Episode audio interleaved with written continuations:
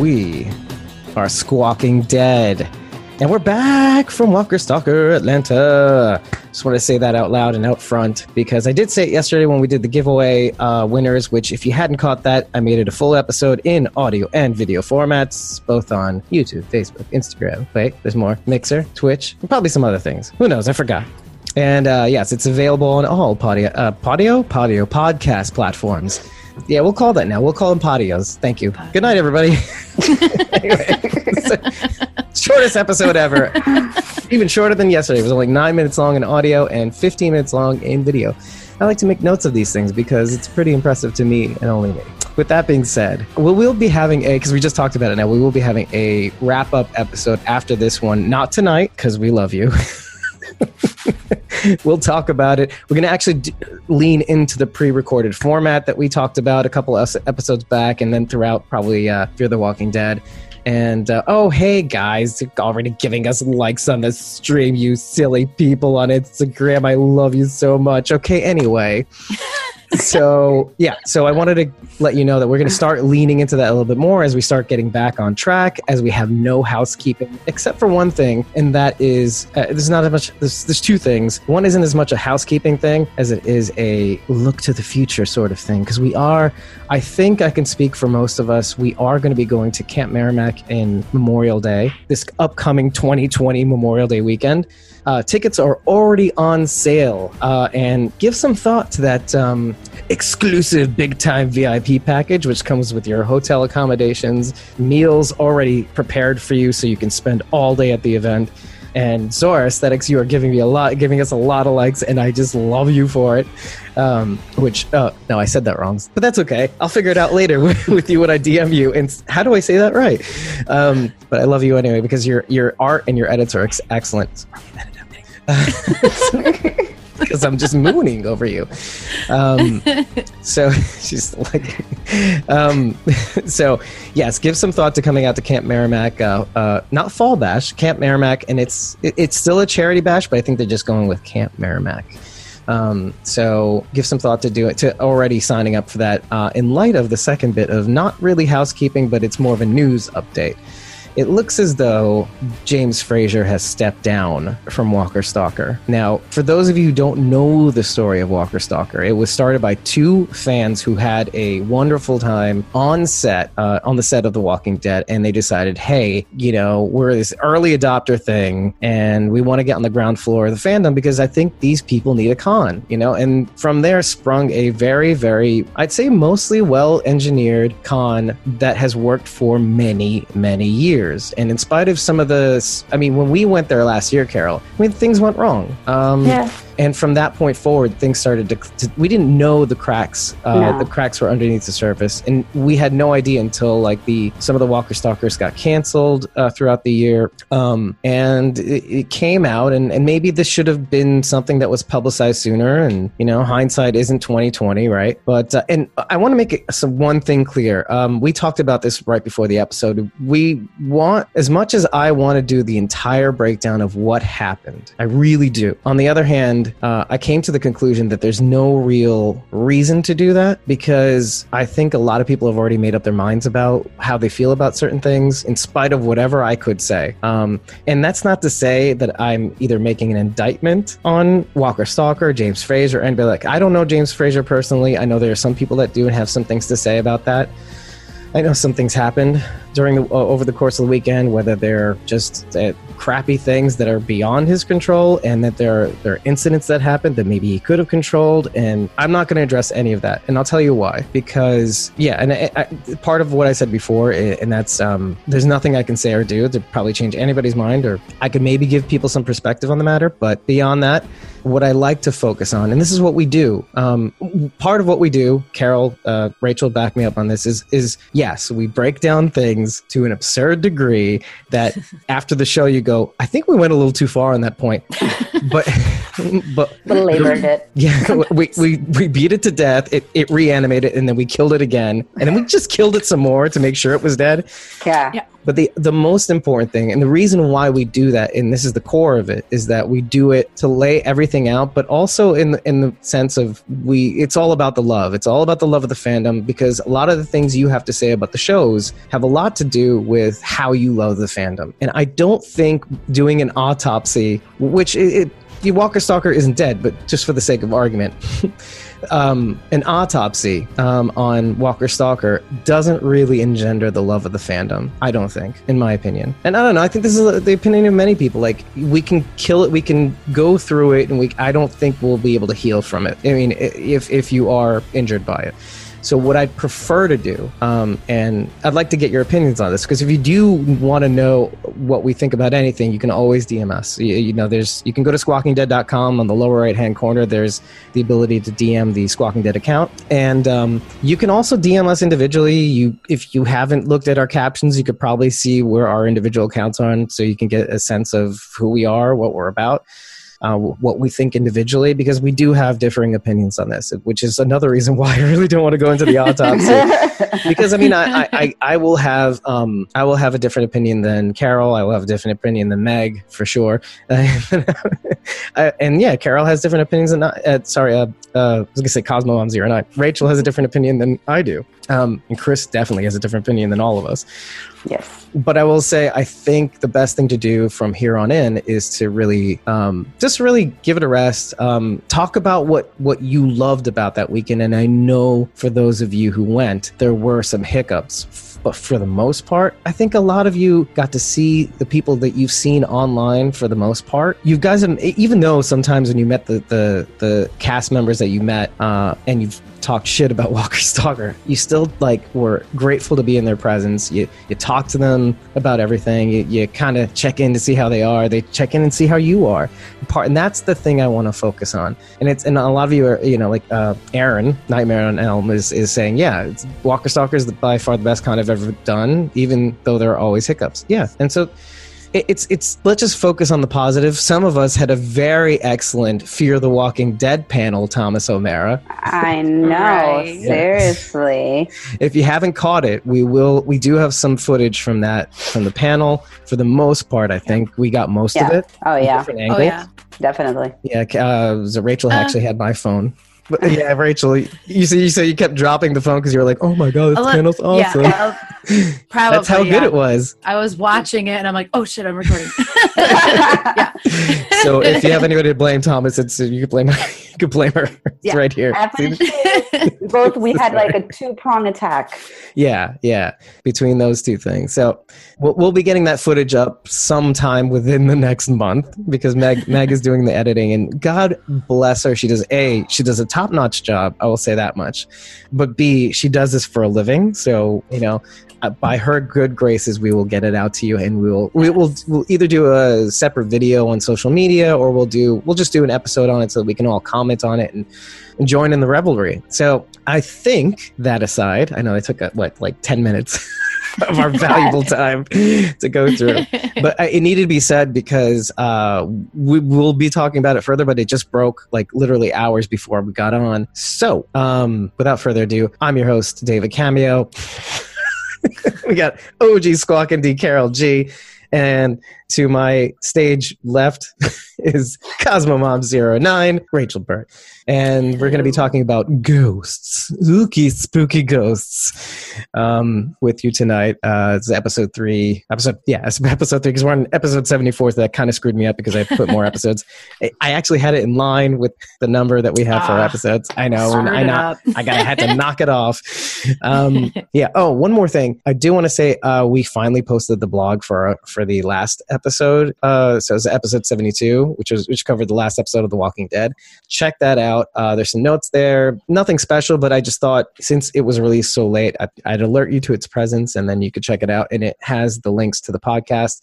Um, I think in the future, I, I want to also include links to the various video feeds as well. I'm going to try to figure out how to do that in a way that makes sense. And without further ado, let's get into the episode. Now, Um, I'm going to turn this over to Carol, and you just let me know what are your impressions of this episode. It's very introspective. I mean, I think that Negan's sentence or statement to Aaron was basically kind of like the crutch of the whole thing, which was basically like, if you don't protect what's yours, well, how was it he said it exactly? He said, if you don't protect what's yours, like it doesn't belong to you. It doesn't belong to. It's eventually it's It'll not going to belong to to, you. else. So it Yeah. belong to it'll belong to someone else.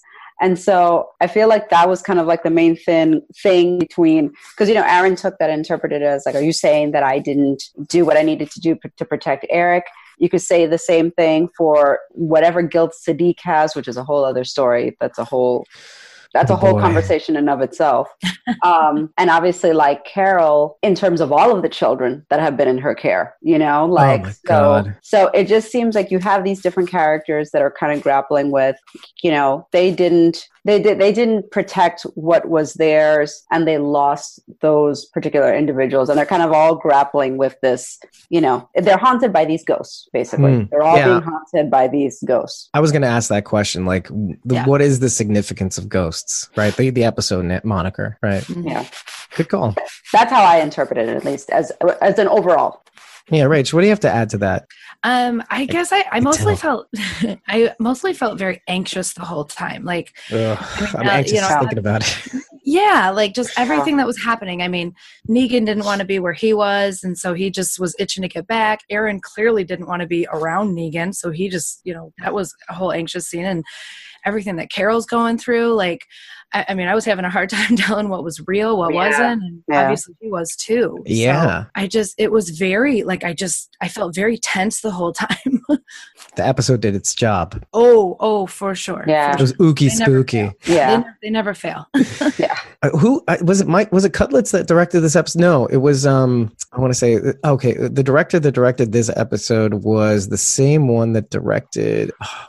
he was one of the early directors from the early seasons, and I can't Oh. remember the. Um, I was going to link it to one specific episode. I just can't recall what it was. What it's called. You know who would tell me better? Um, if you go to at fear twds on Instagram, she did an episode um analysis on this specific one and mentioned the director's name. So check that out you know that's going to go in the show notes so a lot of this is like can you believe what you're seeing? And it seems like the whisperers are putting them into a state where they have to submit. I mean a lot of this episode is not only about ghosts but it's about being put into a state of submission. This constant reminders or constant um, nods to putting somebody in a state of submission wh- whether it comes to siddiq whether it comes Mhm. to aaron trying to put um, negan in a state of submission and then eventually negan putting aaron in a state of submission forcing him into a state of submission. And then the overall of the whisperers putting our communities into a state of submission by just barraging them with you know overloading their senses by barraging them with walker attacks. You know eventually enough walkers come about that can topple your walls.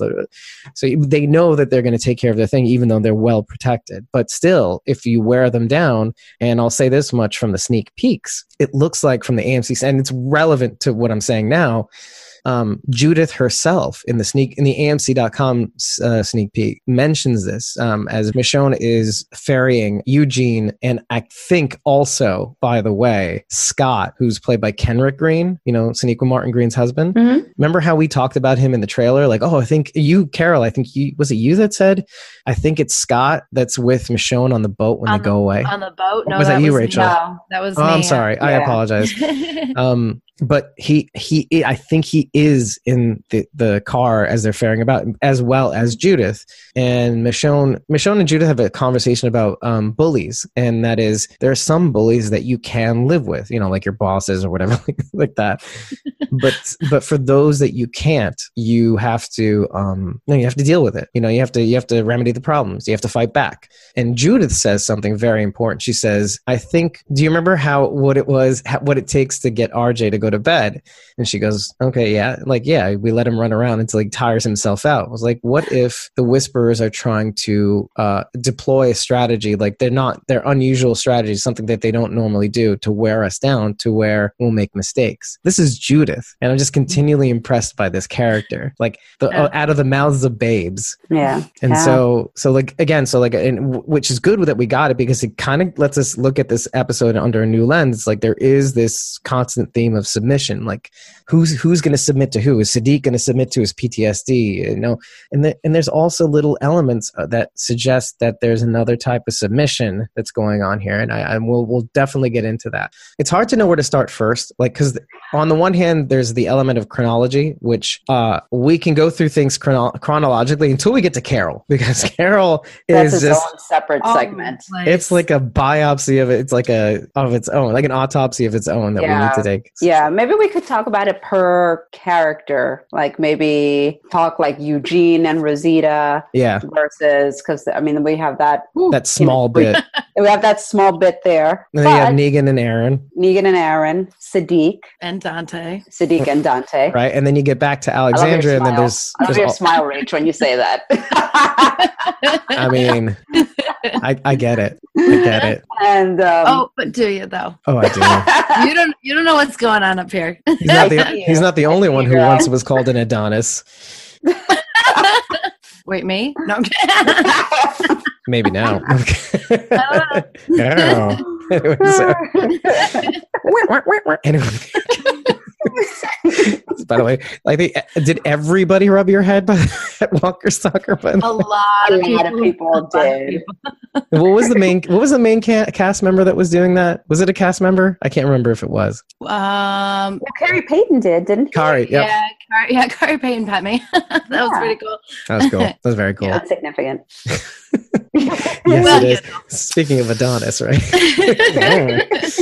Right. anyway so that's great. Um all right so let's get into this.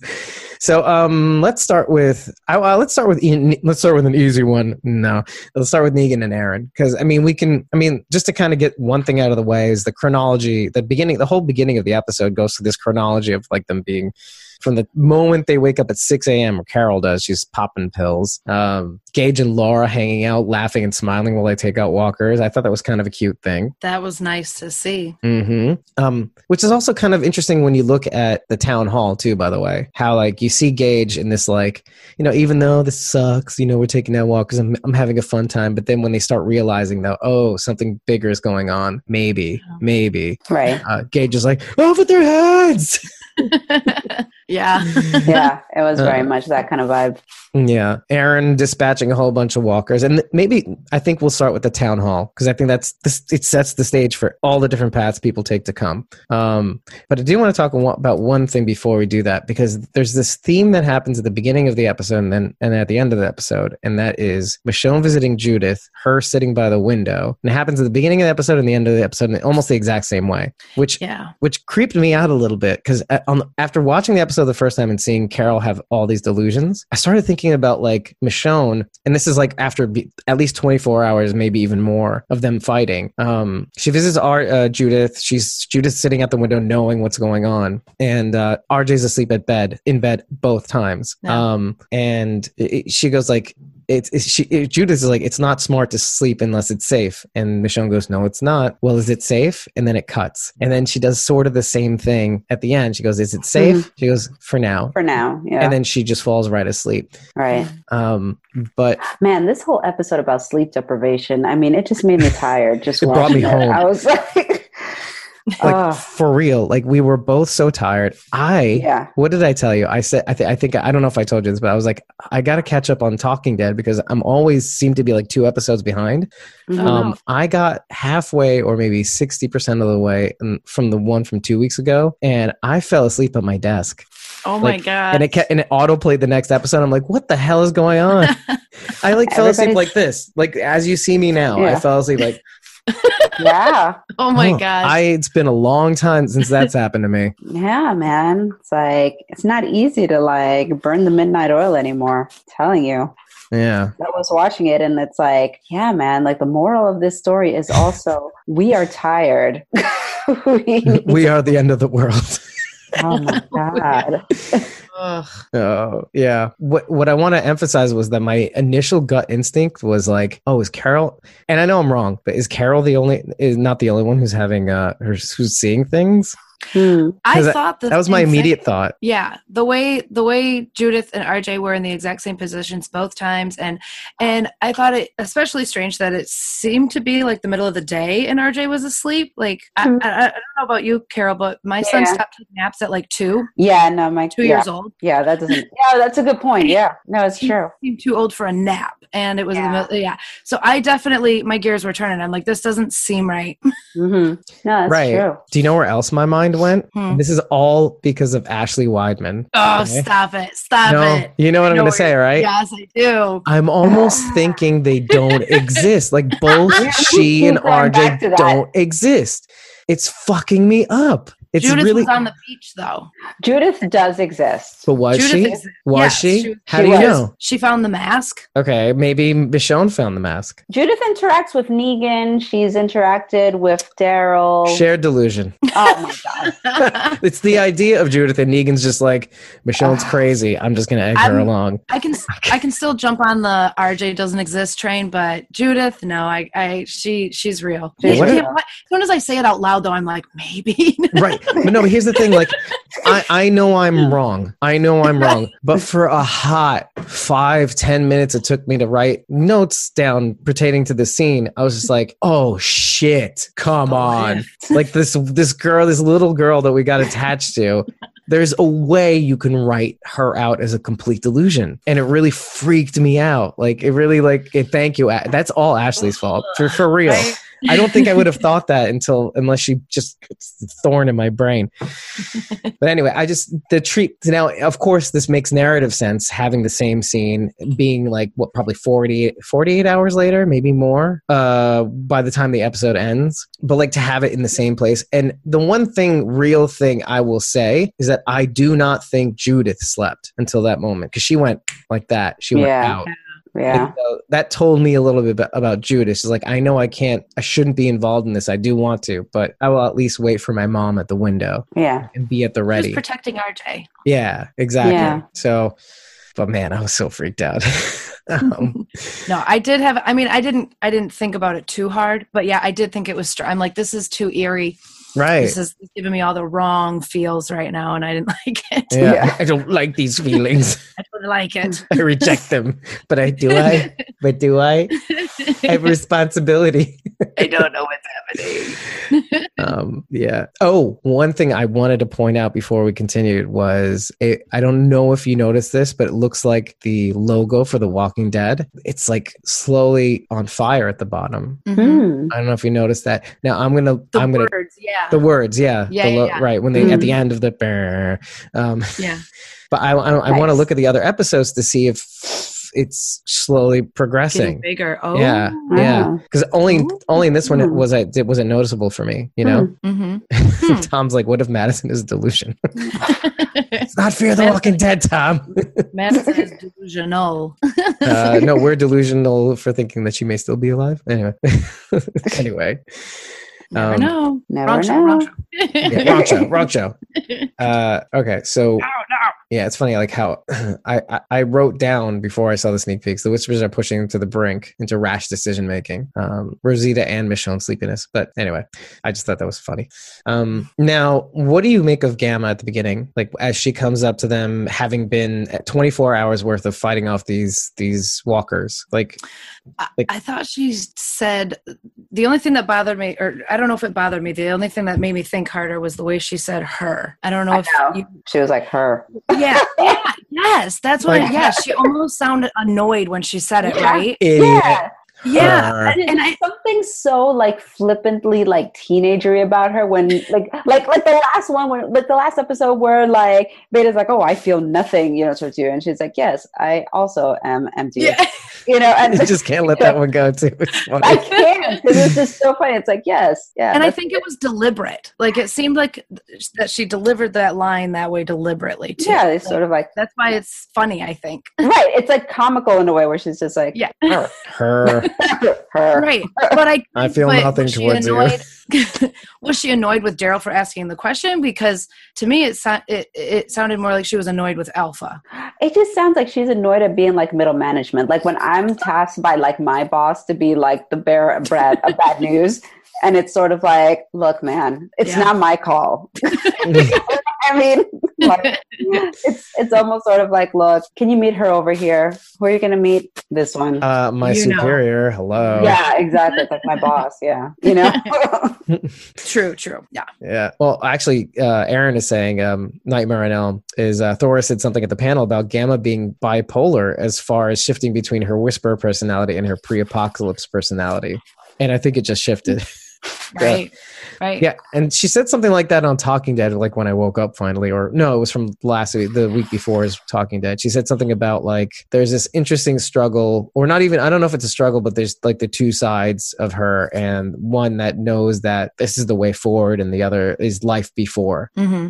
mm. and so for now at least she's allowing that the here and now to take over and it may be one of those things and maybe this goes into the submission thing and maybe it goes into um yeah maybe it goes into the submission thing where like at some point one will one idea of her will take submission over the other right yeah. you know so we, i mean we don't know what that trigger is going to be for her but no. maybe it'll come and maybe mm-hmm. that'll be interesting too and maybe that'll make her more a more of an interesting character too yeah. I find the silence in her character actually very fascinating because i i find that people who don't show their cards are way more uh, unpredictable and you don't know where they're going to go. And so far i don't see any motivations in her like which is scary to me because it, like the the extreme opposite impressions that we both have like show us how unpredictable she is so far. Mm-hmm. like the fact that you get middle management vibes from her and i get oh this could be very very terrifying is yeah goes to show how like wide because i've seen other people who say the same thing that i'm thinking but i think more people are thinking what you're thinking is that like it's just survival baby nothing more nothing less but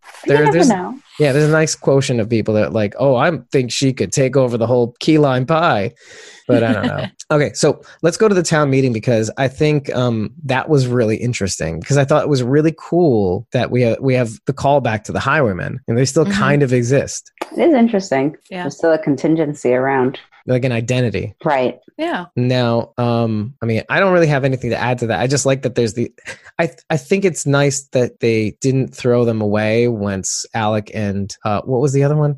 Because now I only know is Alec because that's the only person I see. Ozzy. oh, Ozzy. Ozzy. Right. Did she mention what her name was? Because I don't think we got it. Mm, I don't I, think I don't so. think so. I watched it twice Michonne too. Didn't, Michonne didn't ask either. She just asked for solutions and didn't have any. Mm, right. right. Um, and then I like that too. Hmm. Like, like, I do appreciate go ahead, that. Go ahead, you know, get be in an uproar. But what what what are we actually going to do about it? Right. Please, What's your plan? I want answers. Yeah, I want answers. And they're like, yeah. um, well, never mind. like, okay, then sit down until we have a plan. right. Yeah. Yeah. Yeah. I mean, tangible solutions to complex problems. Yeah. Mm-hmm. yeah, it's like people forget that you know instead of because the one thing that is dangling over their heads, like the sword of Damocles, is like this idea of a tenth of what, and this is what's what's going to get really interesting is that only Daryl has seen the horde, right? Oh, yeah. And so, I mean, I'm thinking that this may have, you may have people who do not trust Daryl Dixon because for the most part, he was away for, uh, he was away oh. during the time jump. Yeah, I think you're right. Yes, right. Yeah. Right up until um, Carol had him take care of Henry. Right. For like six years. Yeah. And so, who is this guy? Not everybody knows him. Maybe some do, maybe some don't. And as people start getting traded to different communities, like, well, I mean, I don't know the guy, and so what? what, what do I have to trust his word, right? Yeah. So, and that's the only thing preventing from going off the over the over the ledge, you know. So, uh, I think that may play in, in later episodes, but yeah, that's the sort of Damocles that's hanging over their head, and that and that that's what gets Michonne to shut everybody the fuck up because mm-hmm. it's like, yeah, okay, until we have solutions, it's probably just a good idea to hear her out. Mm-hmm. Yeah. I mean, it's still not a good idea, but whatever. Yeah. Um, so yeah, I just I also think it's interesting to see Gage again as this kind of interesting character because his friends, you know, Addie and uh, Rodney were also Yes. Pike victims. So he's Yes. just like the highwayman person calling for their heads. He's- yeah. I like that the the show you know constantly reminds us like yeah we lost a lot of our main focus people but don't forget don't forget these other people we lost too. Yeah. And it's something that you said, and and, and it makes me glad that I had our episode banner um, f- have this main focus on the pikes in the background, is Yeah. because that's a feature. That's something Mhm. that the, the the show is. I mean, it doesn't let you forget it implicitly, but it it lets it it keeps it in your mind as these episodes suffer. Yeah. Yeah. So I and I sincerely think that we're going to see a lot more of Gage's interactions or like reactions as time progresses. Like a lot of the silence, the whispers kind of Yeah. propaganda that goes around, maybe Mhm. partially due to him, you know, Yeah. and maybe Laura, you know, she, she might get sucked in, or maybe lines start dividing those two too. By the way, like maybe Laura's, Yeah. you know, the, the rational headed one. He's like, no, you're a bitch, uh," and like, you know, masks Yeah. come out. Yeah, and I'm sure there's going to be divisions among the community because of those that want to act maybe impulsively and those that are like, oh, you know, like, do we really want to go there? You know, are we prepared to go there? Right, right, right, right, exactly. And maybe some people get converted over one way or the other. So, so we're never going to really tell, but it, it's gonna happen. And it looks like we see a little bit more of that um, in the next episode, maybe, uh, because as we as we will reveal, and I don't know if we're going to reveal, but the sneak peeks basically show us what ha- what is happening at the hilltop, Mm. and it looks like whoa, whoa is happening at the hilltop. Yeah. Yeah, I'm not so sure about the fate of some of these people in the next episode. That's all I'm going to say about that. Um, hold on a second. Um, Nightmare on Elm is saying, "Oh my God, did y'all see the Lindsley that Lindsley wants Laura to get romantic with Eugene?" no, I didn't see that. I think I did see that. Um, I love that idea though. right? That would be, I, I, I like that. do. I do like that idea. Uh, I mean, did. Rosita shut that shit down. So yeah, I mean, that would be ugh, so cute. yeah. Do you know where where um where Nightmare on Elm may have seen that is um Rick stuff on Instagram, shout out, um, did a little YouTube video uh interview with Lindsley. This was after a campaign of many back and forth memes between each other on Twitter. And he wore her down. And I'm kidding. Um, no, he's just a funny guy. Rick Stuff is a funny account. And yeah, and that's how you found out Nightmare on Elm on Twitter because of the back and forth. Um, because I mean, they were talking about it, and then um, he finally sent her a bunch of questions so that he could post it as a video interview. Like, so it was he sent her the he pre he sent her all the questions people had for her on Instagram, and she responded in a video that he cut up and pretended like he was asking them in real time, but was like edited that way. He it was it's such a funny slash bizarre video that he made, you know, just to do it. it's good. I watched it. yeah, too. you watch it. It's good. so funny Yeah. though, isn't it? It's really yeah, yeah. It was really good. He's a cool he's a cool cat. He makes music too for like um small shorts and stuff like that. Oh dang. Yeah, he's a cool dude. Um, so yeah, I recommend you check out his Instagram. He, I mean, he's on Facebook too. Nikki Richter. I've been up all night is his Facebook page, and there's one more thing. And yeah, and on Twitter, I can't remember the exact spelling of his Twitter name, but if you look at the video that I posted on Twitter, um, you'll see his his at username in that uh, in that post. Um, but yeah, so he mentions that, and she mentioned that sort of in the video, like like how like initially their interactions were like, and it's kind of like the gamma thing.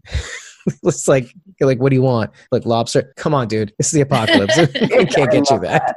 That's awesome. That's great. Yeah, but it's just like that. There's this pre-existing, just kind of like Frankie. There's like this pre-existing relationship that they had at the sanctuary. So that's kind of an interesting callback. So, but she's a she's a funny lady too. She has some really interesting ideas that I kind of would like to see if if it makes narrative sense too. Um, but it looks like uh, maybe there's a thing with uh, Gage. Maybe I don't know. I know. Eh, Hmm. I, how how old do you think Laura is? uh, older than Gage Older than Gage, yeah.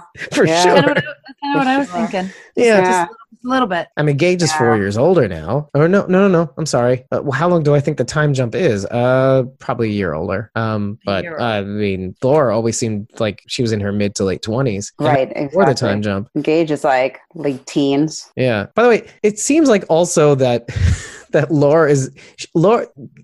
Feel me on this one. Does it feel like Laura is looking younger and younger as the time goes on? Yeah.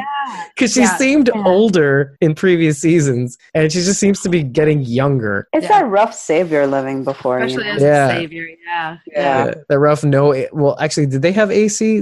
Remember we were talking about it? Did they? Yeah, they did have AC in the sanctuary. I think they did. Did they? We talked about this. Yeah, because it went out uh, during the during the time that um, Negan was in the trailer with Father Gabriel. Do you remember Oh, this? Okay. The Oh, power went out. yeah. Yeah. Yes.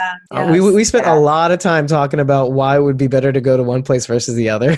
you're like, AC sanctuary, count me in. Count me in a hundred percent. Definitely. Oh man, but uh, anyway, but uh, yeah, Nightmare on, the on Elm's also saying I think uh, Laura's the same age as uh, Alden, like about 28. That's about right. Yeah. Yeah. I would. Yeah. Yeah. So anyway, let's move on from this point.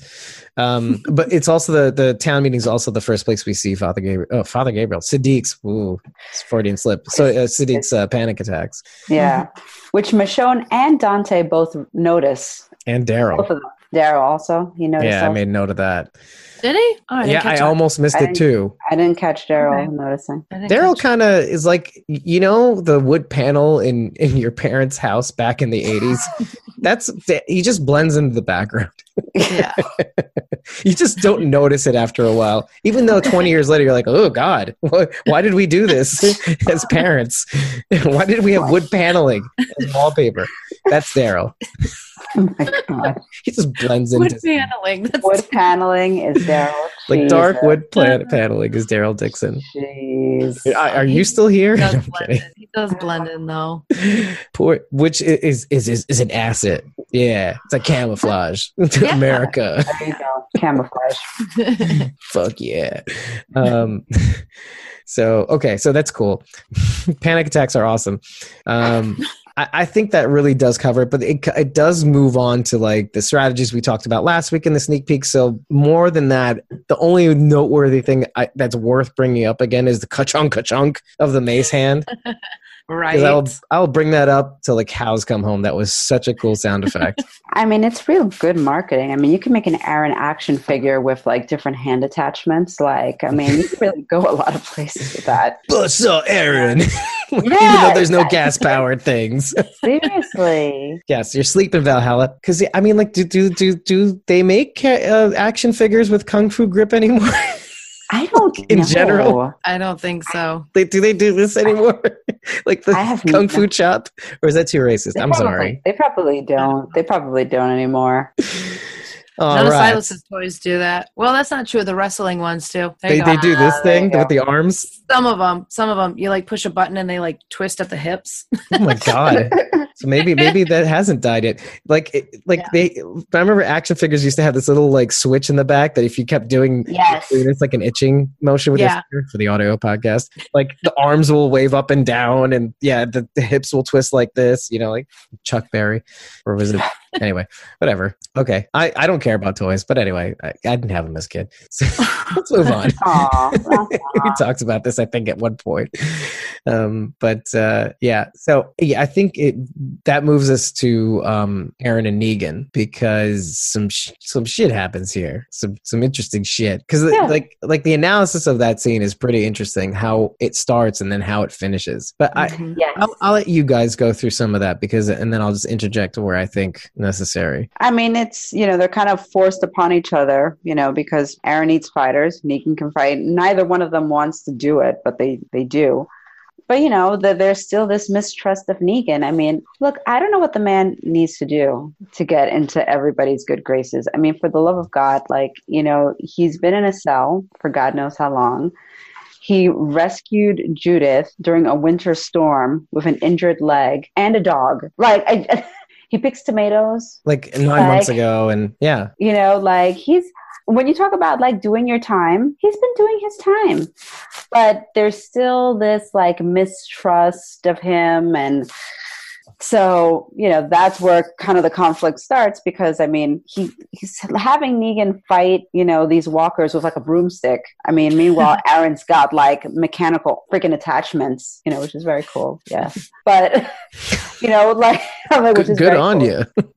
right. Yeah, good on you. You know, yeah, that was like the one scene like I was watching with Eddie like the second time around that I was watching, and he's like, nice. when like Aaron's like killing things with like with like his mechanical like what is it the little I don't even know what you call it when it has like the little bulb. Um, it's a mace. A is that what it is? Yeah, a mace. Ah, okay. A proper yeah. mace is dangling from a chain, but let's not split, right. let's not split hairs with a mace. Right. That is like the proper. Yeah. So yeah, that was like the one scene that incited nice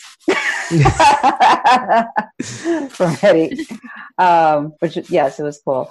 But yeah, like he still doesn't even trust him with you know the crowbar. He he doesn't want him to like use it. He wants to kind of like you know like how you were saying like submit and basically sort of like you know, like Negan said, it's like return to camp like a POW, like tied up or whatever. And right. I mean, but he hasn't shown any reason to, you know, basically tie him down or whatever. He hasn't right. done anything to warrant that.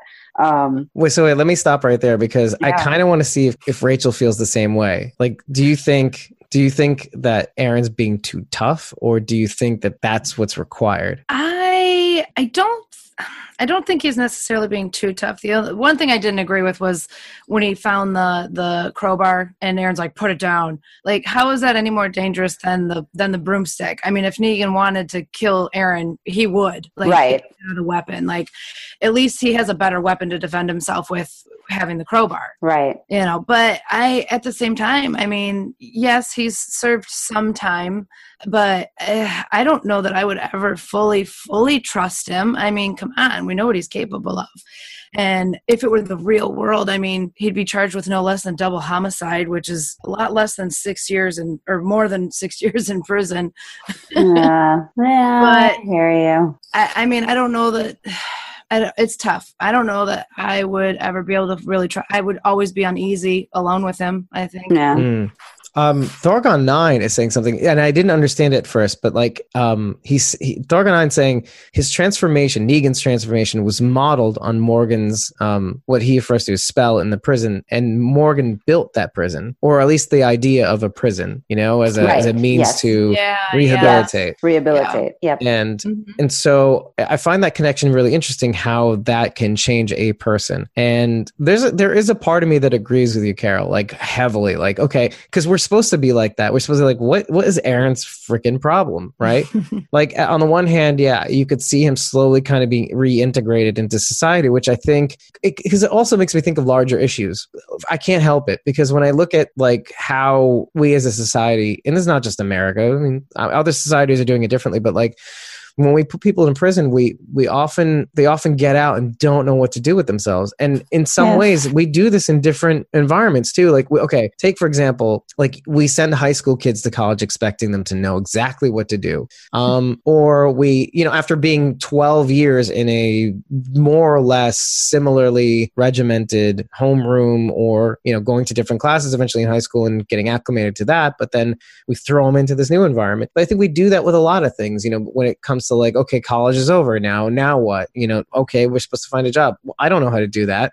But more to the point, when we go to prisons, that's the most stark thing. Prisons and military are like the hugest things, and maybe this they kind of tie together with what Siddiq's going through, but uh, or well, in Dante, etc. But we we put them we put them in prison. We put people in criminals in prison. We expect them to serve their time, and then we don't have a plan for how to reintegrate them into society. But on the show, they're doing a pretty good job of taking these step by step. Like, okay, you can go out a little bit, you go back in. Uh, yeah, you, you, wander around a little bit, then you come back in. You know, oh, okay, maybe you can tend the gardens under guard, which we saw in the first episode. Right. Okay, and then you go back in. You know, right. Mm-hmm. and then eventually yeah. it seems to be like he go- goes in and out voluntarily, like, right. or he can choose to go one way or the other. No, I think they are doing a work release program.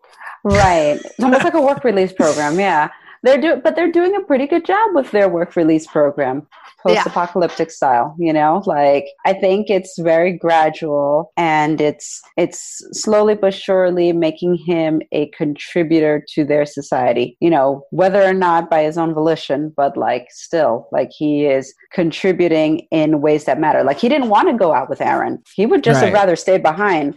But father gabriel was like look you need fighters. You can fight so you're going. You're doing, you know? you're doing everything to prevent yourself from saying peanut butter meat jelly aren't you I love that. I love that. Peanut butter and meat jelly. I was like, exactly. But then I got that damn song stuck in my head. Oh no, peanut butter jelly. What? Oh, no. Exactly. What? Peanut butter jelly What? time. What? I can't even plug my ears because I have headphones on. Oh, by the way, your husband is skipping to a point which I'll get to. By the way, uh, Negan in the Uh, dark watching Aaron ahead. flounder. Um, but I, I, yeah, damn you. Um, but I, I, I want to interject here because I, although we have this here, I think both things need to exist in in various degrees of intensity. Right. On the one hand, I agree with the fact that okay, we're slowly reintegrating him, and I feel like he feels like he has a stake in society, in this society, this new world order. Whoa, using taboo words. But um but i also do think there needs to be and i think you'll agree with me there needs to still be an element of submission with negan because as and maybe this is because we know more than we should. Like even angela kang says negan be negan you, know, what i mean?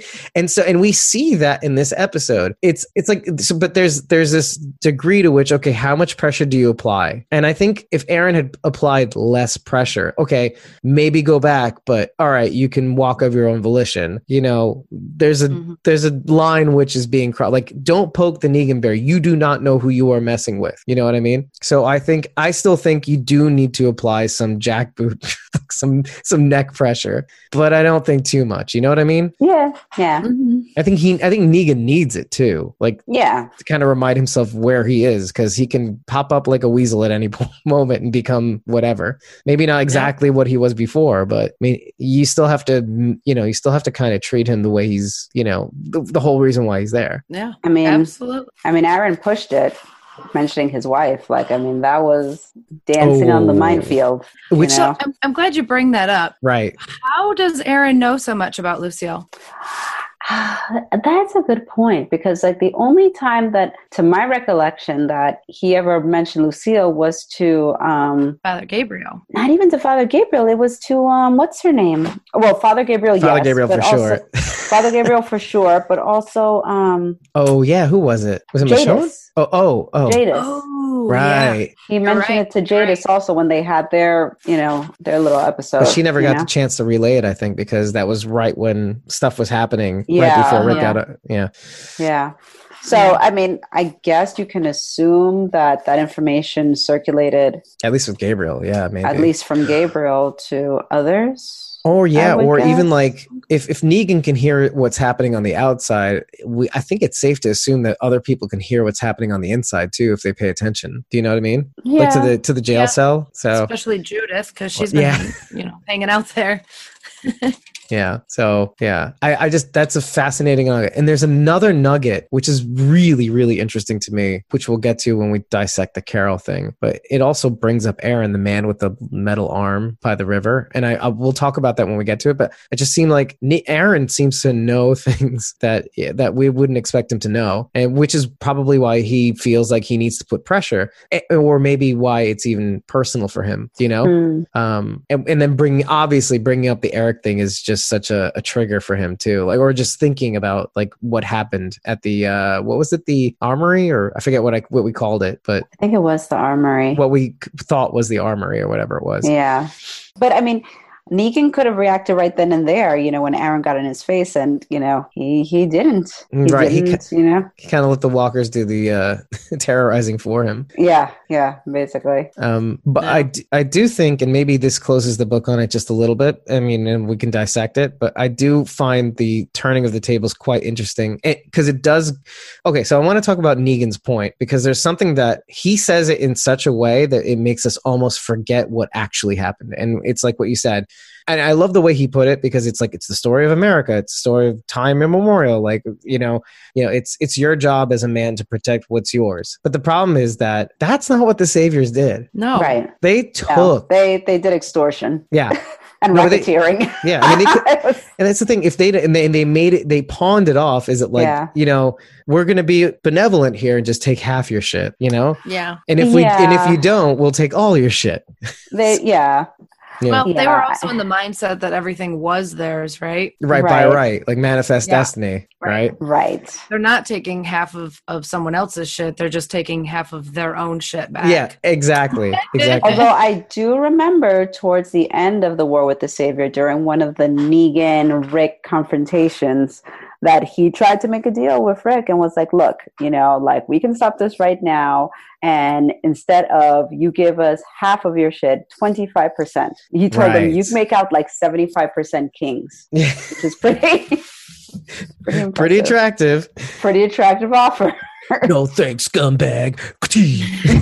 so, I just um, love like the negotiation. Oh yeah, that, that was during the. Uh, that was during the, the the failed firefight. Yes, the Into the firefight. building. Yes. Which Yeah. again, like, is, is is Negan worth his weight in promises? Right? It's there's no proof of that. But yeah, and and you know, even talking about it now, I can see a world in which you can make the argument that no, no, no, no, no, no, no, no, no, no. Uh, The saviors are, do what the saviors do, just like anybody else would do, and it's your job to protect what you have, or else it, you know, it belongs to someone else. So Yeah. you know, so even though they come to take, let's say, it's your job to make sure they don't take it. You know, right? So I, not like I agree with this. Like, okay, you can you can protect what's yours without taking from somebody else. In my opinion, you know what I mean. Mhm. Yeah, yeah. And like, even though there are times in our lives where sometimes you have to make the choice of protecting your family and actually taking from somebody else. Like, there are various things in life that will make you make a decision. Like, okay, if I take this or I take advantage of this, there won't be anything left for somebody else. Whether it's something that will be out of stock when you take it in, a, in an online store or something else, like the food pantry, you know, depending on your circumstance. There's, you know, we live in some respects we live in a world of um, scarcity and in others not Mm. really mostly not really we live in a pretty good age but especially in the world of the apocalypse like that Right. scarcity is real Yeah. um, but anyway moving along i like how the tables turn because in a sense negan becomes right like you think you're Well, going to make do- me submit Well, I just like the fact that at the very end, it's like, you know, he wakes up the next day and Negan asks him, like, can you see me? And Aaron goes, yes. right those And choice of words And that is the point. You Yeah. you can see him. Can you see him? He is you finally are seeing him for who he is, which is like he stayed up and and was watched at night when you were temporarily blinded and could not see and ba- saved your life and he's finally seeing him for who he is at this moment. I'm not I'm not Hmm. saying Okay, there you go. There you go. At the moment, there both we go. both At the that light and the dark I'm at that moment I'm not saying that he's an angel. disclaimer, you know, obviously you all know I'm the biggest Negan apologist. yeah But at this and moment, knowing that right? But I at this readjust my dials. By the way, uh, uh, a big shout out to Marquise Moore who just popped on. By the way, uh, uh, one of the our one of my favorite prisoners from the that era of, of The Walking Dead. So say hello, folks. Hey. Um, and speaking of prisoners, Negan. Um, but yeah, it, it, it, uh, the reversal. The can you can you see me now? Good. like the, he's like the Verizon guy of the apocalypse, um, or now the Sprint guy. Who knows now? With, the, with their 5G services. That was not an advertisement. Um, but I do okay. One thing that you do notice is that, like you said, the the crowbar is in his hand. It's like, okay, you pushed me too far, and now I have this, and you can't stop me. So how about that? Yeah. So, but I mean, do, do you think that Aaron is going to get the message going forward, or because I mean, there is that element of paranoia: who's the enemy, who's not, etc. You know what I'm saying? So it, it's I think it'll. I, I think that it's a it's a situation that he'll keep in the back of his mind. Like I think he'll always be wary of Negan. I think they'll always be wary of him. But I think that he now has this frame of reference of this incident to kind of better inform him for future situations as they get more into it with the whispers. You know, Yeah. I think I think that that'll be something he'll keep in the back of his head. Right. Well, Because there's, there's one thing that you may not have caught also. It seems to me that Aaron didn't realize that Negan was sitting there the whole time. Uh, You know, before Negan found him and dispatched the walkers that no, came I into don't the think- house. Yeah, yeah, I don't Oh think so. no, no. And it's good that he doesn't. But, you know, yeah. that's the thing. Like, that had got he. a lot of different different. Yeah. Right. Uh, yeah. So in his mind, and that's the thing. That's what really is kind of concerning about Negan right now. It's kind of like, where is this going to go? Right. You know, where is So is this going to happen? amazing. Right. No. So is this going to be Mhm. something that co- pops up uh, every now and again in the same manner? Yeah. Because we had these impressions of him before, and now we don't know. Negan be Negan. I don't know. Negan be It's tough. Neganing. I I I would always always keep a side eye on him though, because I think given the chance, he's uh, you know I say the same thing about Strand too. Wrong show, wrong show, but you know if given the chance, they're going to slip back into the to their old ways. Or I just mean- be like, I'm going to take this shit over again. I mean, if if he saw an opportunity, I think he would. Which Yeah. who said, who said that? I forgot. Somebody said like, oh, I think it was Thorgon. Like always, um, Negan is going to try to find a way to get to leadership again. Has he Yeah. said something like that to that effect? Yeah. Yeah. well, and, this would be the way to do it is by first gaining everyone's trust. Yeah, yeah, like leveraging people's emotions to kind of Yep. get them to trust him Yeah. again. And especially Aaron, right? Because Aaron is very influential. If Negan can gain Aaron's trust, Aaron's going to Yeah. go back and say, "Hey guys, listen to what Negan just did for me." Right. He's the. He, I mean, out of everybody, is would you qual- classify him as the toughest cookie? Right. Aaron, Yeah. No, Daryl's the toughest cookie. Daryl's he ain't winning, yeah. he Which ain't I would say Daryl over. Which, correct me if I'm wrong. I feel like they're coming to. co- uh, I think they actually come to blows, maybe at some they, point they, they definitely have a confrontation in the like, teaser I or something. Yeah, yeah, Aaron yeah. the. Aaron and Daryl. Yeah, and no, keep it Negan and Daryl. Negan and Daryl. Negan and Daryl. Yeah. Okay. No, that makes sense. And keep in mind that when they do, he he's behind bars too. Yes. So Ooh. so it's not like not as if uh, he has free reign, but hmm, No, no. yeah. He's not winning Daryl over anytime soon. That ain't happening. Mm, yeah, I mean, who? phew, I who knows? Daryl went through. Daryl went through some shit at the same. Oh yeah, and then look how the tables have turned there too. yeah. Mhm. We're not on easy street anymore, motherfucker. Oh Anyway, God, so- it's- and then just just in the nick of time, uh, niece is like, "Yeah, but I'm still uh, Team Negan. I'm Negan." Anyway, whatever. Anyway, we're moving along. it's getting a little too hot. Gotta change the subject, bitches. Um, I hear you. I, I just like how this played out because it does show like what was intended and what ended up happening. Yes. Yeah. So yeah, I do love that it's night when we meet Alpha. It kind of Mhm. shows the differences in tone between the rest of the Mhm. episode and now because Mhm. it's the only well. The, the this crew is the only crew that I mean, even though they work through the night, they really kind of mostly show this scene in, in the dark, you know, other than Rosita and Eugene. But um, it's it's spooky, it's creepy, it's right around Halloween, which they timed really, really, really well. Mhm.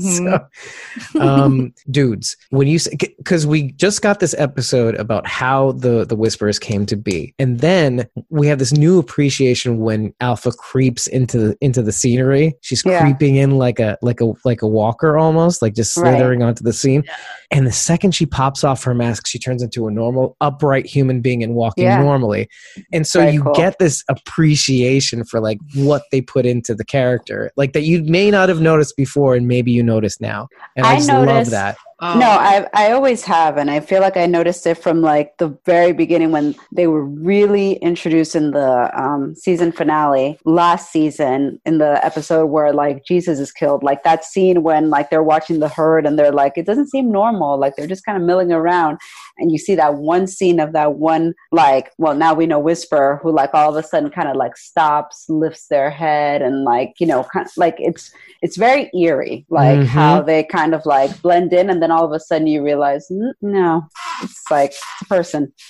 So Mhm. it's very, it's it's very seamless and very, very creepy for sure. Yeah, for sure. done. But like, it's just the idea of being the walker, and then all, Yeah. but it's just the idea of taking off the mask and becoming a human again. Right. It's almost like this weird transformation that goes on. But what highlights that is that she goes into the thing about rules and laws, which, like, when she bounces back and forth between nature and fire is nature na- and fire burns, and like, and then, but then talking about don't have any laws as a human. with nature. Yeah, we have no conflict with nature.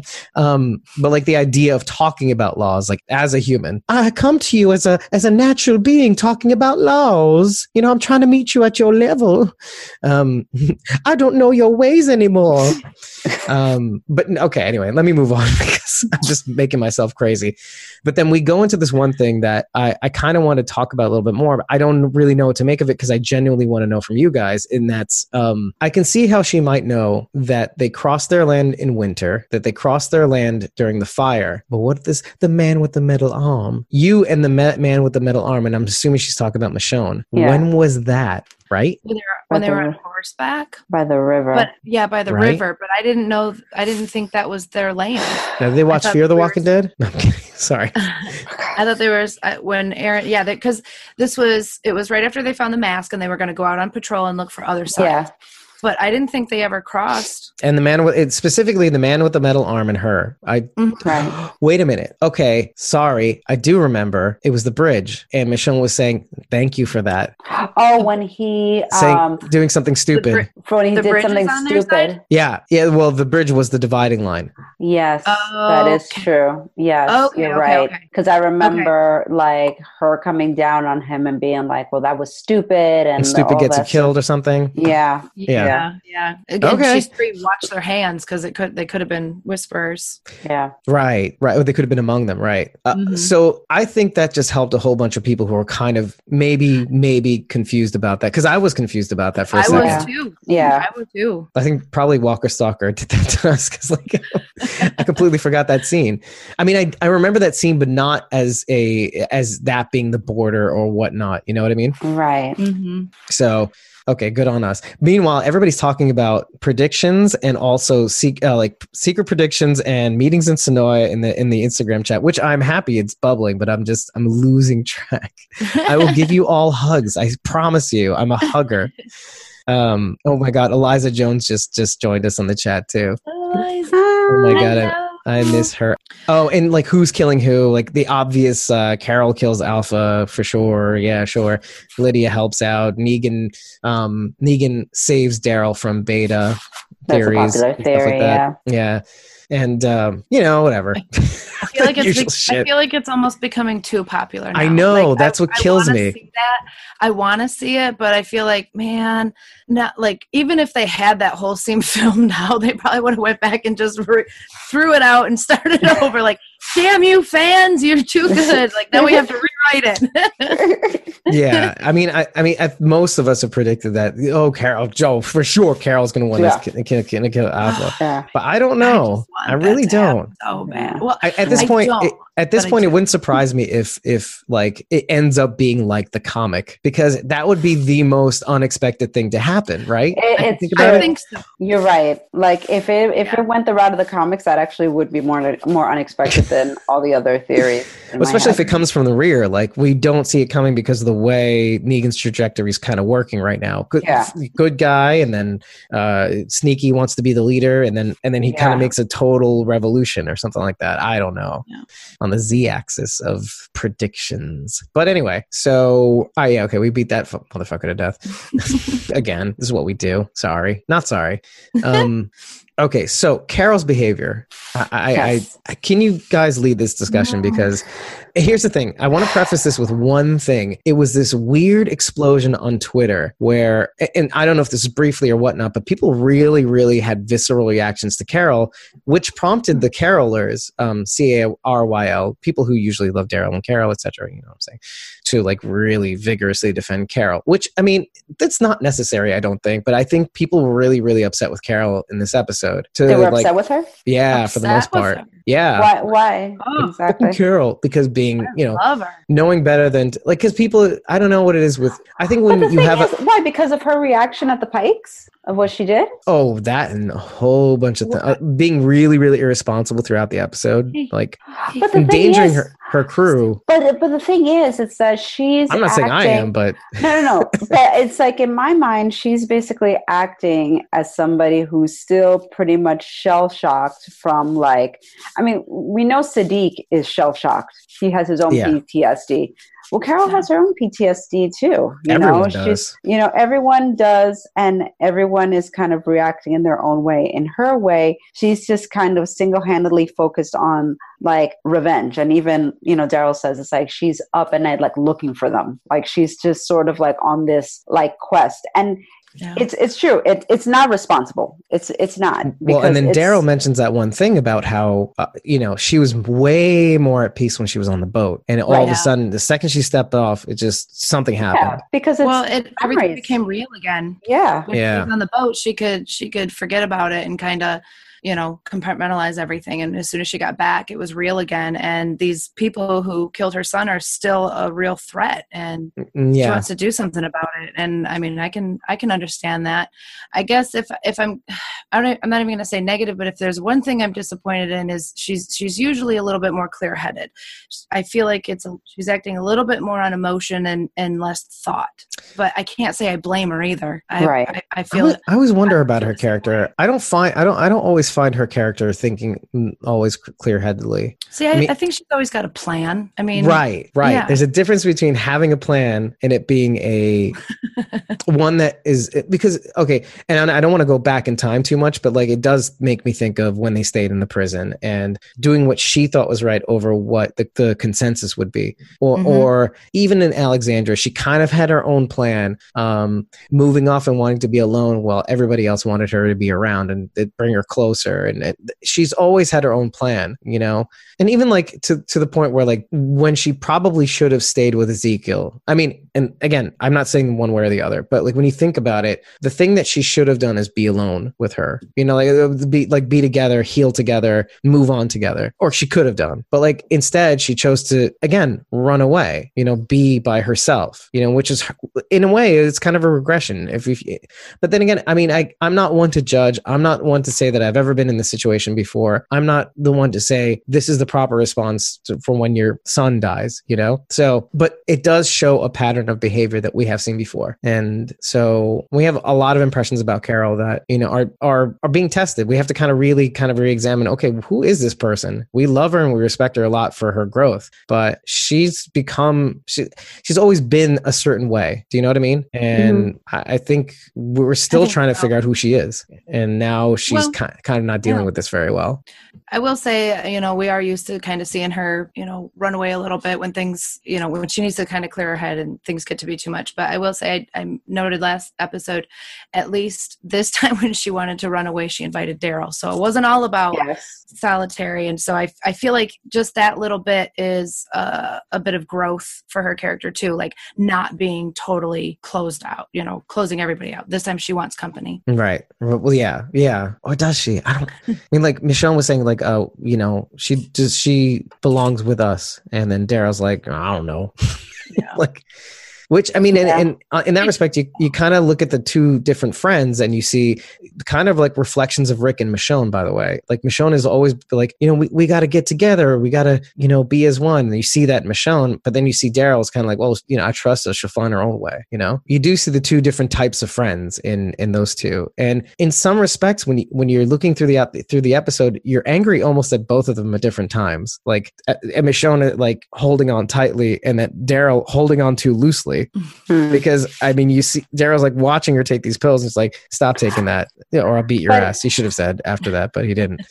Yeah. I mean, I guess it's hard because I mean, Carol's such a strong-willed character that, like, you know, he's downright gentle with her. You know, like in his approach to how he says things to her, and he treads very carefully when it comes to things that he says, you know, to her and because i guess you know he knows that she's very strong-willed and she's going to do what she wants to do so the only thing he can say is like you know stop taking that like get some sleep you know but i mean Here's short the, of like trying to rip it out of her hand yeah you know? but but there is a difference though and so there's a difference between letting her take the things and then letting her keep watch for another hour yeah. it's like okay yeah. you can take the pills but you need to go there in the corner and have yeah. your little drug addicted whatever it is that floats your fancy yeah. while not well, taking that's watch. the other thing too. I mean, are there really putting our lives in your hands left left over to have an addiction? I mean, she did run out. I was thinking yeah. that too. By the end, she of the episode, she yeah, she ran out of the pills. which, which means, I mm. no, which I assume was some sort of like what did you assume it was like some sort of stimulant or like some sort of like uh, they were caffeine pills. Yeah, it looked like Percocet though. Not that I would know. Well, Angela Kang said they were caffeine pills, so yeah. I'm that. Pills. Uh, which kept her up. Which you know, after yeah. so many days of non-sleep, first of all, yeah. it, your body will take it from you, and then second yeah. of all, you'll start seeing things, which I just happened to I me. Can, I I concur. We both know. You Have you ever had? I haven't had one of those multiple days with no sleep, and you know, until recently. I, I think I've even talked to you about that. Like, I remember that one night where I edited and went straight to work. By the end of the night, I, w- I was seeing things that weren't there and jumping at them. You're like, you, do you know what I mean? Like, you're doing it now. And I'm kidding. I, Am I on the podcast? What's you, going on? You will start seeing things like you definitely will, you know but I, I found this that whole sequence with her so interesting because it's exactly what you said, Rach. It's like there were points where it's like I wasn't necessarily sure if what I'm seeing is actually happening or is this like a figment of like her imagination. It was sort of like you know, what, what what's really happening here? You know, like so it was so jarring when it was like because that conversation that she had with Daryl was so heartfelt about his father being the trucker and everything like that. It was such a heartfelt conversation, and then you find out it's like no, none of that ever happened. That was all like a dream sequence. I was like, oh, okay, right. Like, totally right. I totally believe that scene. Yeah. Oh, by the yeah. by the way, Eliza, good night. Sorry. Good night, Eliza. Thank you for hopping on though. Um, I totally bought that scene. I was yeah. like, "Oh my gosh, wow!" You know, and then I was like, "Oh no, never mind. None of that happened." And right when you and right, you both examined that scene multiple times, and it's like when you actually go back and watch that scene, it's like, wait, that, that actually doesn't sound like Daryl. Like he's really smooth about it. He's talking about it very matter of factly. That's See, not Daryl. Even even Daryl's mumbles time- and grumbles but not anymore though yeah mm. See, even the second time through i thought you know if he was going to open up to anybody of course it would be her like right. it didn't yeah. strike me as odd that he was sharing something like that of course because it was, because yeah. it was her yeah but the first yeah. time around yeah no i mean even the second time i'm like because i was kind of i was even paying more attention. I'm like right. okay now that i know it's a dream like right. is there something that could have given it away the first time? And i'm like no not really. I, no not not to me. I totally no no not the, definitely not the first too. time. Yeah. And i watched it twice. although i did really the second time i watched it i caught what he said at the end and he when he, after he says don't take that and she's like i you know i or what it, i can't sleep. And he's like oh no bad dreams. Like while she was having a bad she was dream. having a bad dream. Yeah yeah that's true. that was cool. yeah. Yeah i i just don't know the one there's a couple things. It's it's the tone in which he said it. It was just too he i mean daryl doesn't go on to, it, it, just the character as we know it does not go into long rants and it, he went into one. And i'm not i'm not saying that that's the way his character does because we always want him to say more. Oh, right. oh my god we're finally getting to open up. So i was i'm not saying i was suspicious of that in first watch but on the second watch i'm like oh wait now okay this is definitely no this is not his modus operandi. I, I, Plus, his, his father was a grade A piece of shit. So, well, yeah, right. But I felt it was necessary. Like yeah. he saw what was going on with her, and this was his yeah. way of saying, "Look, I know something's going on with you." Right. right. It was. I, I looked at it as it, so yeah. he tells a story. Right. I looked at it. I looked at that moment as his way of relating to her, the way Dante relates to Siddiq, talking to him about his PTSD yes. after serving in Iraq. You know, it's right. like you're kind of like you're not prying from from them, but you're sharing your own personal experience to let them know, like it's not just you. Right. You are not alone. They're not alone. You're, right. Mm-hmm. Exactly. Meanwhile, and you know what? That's the funny thing about this entire scene, and that's um, I think it was The Walking Dead by um, Valhalla, you know that account on Twitter, who said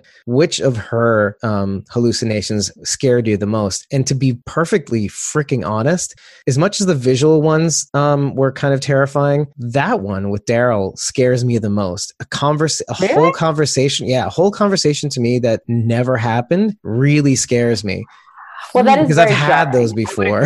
I, I no I, I agree with you in the sense that like it it's scary the idea of like this whole deep conversation never happened. Like the right. fact that you could be that delusional or that um just just out of it that like yeah. you would have this whole sort of like dialogue but but none of it was like actualized. Like none of it like you know actually happened Yeah, like if I was Carol, that would frighten me the most. That's what. That's all I mean. Yeah. Right. I don't know. Per- but but the scenes with Henry and like mom and like you know like that that's jarring Right. and all of a, yeah that that was that was definitely like a That one like my- physically scared me the most. Like, Yeah, all 'cause those different things. She's about to get stabbed, and I'm like, Yeah. yeah, yeah exactly that was one of those oh my god, yeah that was one of those Oh. Look at all the different and look at all the different kinds of like terrifying hallucinations. Like it, they take you take different angles right Mhm. let's not forget the home ec book Which, by the way, it it it, it does bring us back. Yeah, the home ec book was oh god, Mika, Micah, Mika, Lizzie, uh-huh. uh, Henry, Yeah. Sophia Sam Anderson, Sam. Sophia, Yeah. all of those Wow. with their throats slit. Oh yeah I was like oh jeez God, Mhm. how much work was that on the artist's point of view? But um, God, man. But like, I but and then like, what's interesting about all of that, and and I, I forgive me if I jump ahead. I, I want to jump ahead just to jump back. Um, but when when we get to like her dream, and this is post surgery or during surgery or whatever it is, when they're taking out the glass shard. right I want to point this out because on the one hand, it took me two episodes to kind of almost not say this, but I'm going to bring it out anyway. Is that I wanted to give points to the carolers, the C A R C A R Y L-ers, and say, interesting dream, this one, I- isn't it? Okay, yeah, let let let's talk about that dream. Yeah. Let's let's talk about that Yeah. because I was I- watching it with my husband Eddie, and he was like, we're watching the episode, and he's like, so interesting that Daryl is the figure in the, The kitchen cooking patriarch. breakfast, the patriarch, versus the fact that she basically raised Henry with Ezekiel. Ezekiel was the father that Henry always knew, you know, alongside with her. And meanwhile, like this is the father. I mean, I. I, I was watching this and like he pointed that out and I was like it's true and also I was like thinking to myself like on a side note I was like I'm sure that like Daryl slash Norman Reedus lover were probably losing their shit like at a scene of like him in the kitchen cooking breakfast they probably were like losing their goddamn minds I'm looking at Rachel this entire time right now. I want to see the little micro smiles and yeah. Oh boy. I'm running on the cheek. I see dimples. I see dimples on dimples actually. Um, but I literally, a little I, bit, little bit. I, I literally want to know what you think. I, and again, I want to reiterate that I was about to give points, but I want to give you the floor. I I, just can't give anybody an inch. But I, just, I think it just confirmed what we've always known was in Carol's heart, and that's Daryl in the kitchen frying up some bacon. Daryl can cook me some bacon anytime, or or as Walani says, uh, squirrel. You know, could be squirrel, Yeah. squirrel bacon. yeah, no, I you mean, need to say more than that. yeah, well, it could be it could be taken a lot. It could be taken a lot of different ways. I mean, there's you know on the well, what was your reaction? I want to know. I mean, excitement, of course. I mean, I was, I was excited. I'm like, I mean, of course she loves him. I mean, this is, eh, you know, in a in a different world, in a different time, this could have been normal. You know, Oh. Which, i i- yeah, that is something actually. Like the idea of money, right? I know that right? like, But that- yeah, he that was so jarring, wasn't it? Like I was Uh-huh. like, oh my god, currency! Like what's that? Yeah. Oh yeah. Yeah. And then she, she stops and looks at it for a minute, and you think, oh, sh- this isn't right. But no, she's like, is the store open? Like she's Right. still going with it, even. Yeah, So yeah, I, I I liked it, but it is that is a good point that you know Henry showed up, you know, and Daryl's there, and I mean, it kind of made me feel bad for Ezekiel. That was another know, feeling. right? Yeah, Yeah. that he wasn't even like he wasn't even there. Like no, you know, he could have been like at the door, like, "Hey, I'm here to pick up." I don't know. I, I mean, Right. he could have been in there somewhere, but Yeah. not, not even a, not even Not a, ugh, not even not a even a- fever dream. not I even even a thought, cameo ugh. appearance, right? Nothing. I felt bad, but I, Yeah. I was mostly, I was mostly excited, Don't worry, you'll see him in the next episode, by the way. cautiously so. um, I will say one thing though, the, and this is why I won't. I, I I'm gonna pull back credit that I was giving. I was gonna give you. no, the reason for that is um, everything in that dream sequence makes sense from a purely dream-driven um, science. So you have Michonne's kitchen is what's being shown. This is Right. what she's been dragged into, or like you know through the kitchen upstairs to get the surgery and get the thing out, right? Mm-hmm. You have when she looks at her watch, you have the handless clock, which is Right. what she saw as Saw she was go- going into the school. Yeah. Right. You have Daryl, which is somebody who's been been around lately to kind of be this comfort to her, um, like basically be her crutch. I mean, essentially, from the time that Henry died, like I just need you to ro- you know rely on. Okay, Yeah. and what better is somebody than like a kind of a? I mean, you could even look at him as a father figure in some ways, or a brother figure. And I'm not saying that to be deliberately an asshole or contrarian, but we'll get in in the idea of food as being a provider. You know, this, this could be a lot of meanings and then henry being there is that that thing that jerks her back into reality Yeah. right Yeah. and the idea of money is it's just having the money is this idea of complete fantasy of complete detachment from yeah. her current reality which is henry which Right. brings her right back Right. so a, a lot of what's going on in this episode a lot of her hallucinations well we can't really confirm the whispers that were in the forest by the way i counted the bullet shots too Yeah. and it was three. I thought it was more, which kind of Mhm. signaled, oh, she's hallucination. But that sound that the tables made as the rope pulled her up, Yeah. um, what did sound like a shot, it wasn't a shot. So Mm. Right. it was three bullets. Um, one in the forest, one, sorry, obviously one at Alpha's feet, Alpha. Right. which we didn't really talk about, but like, um, I forgive you.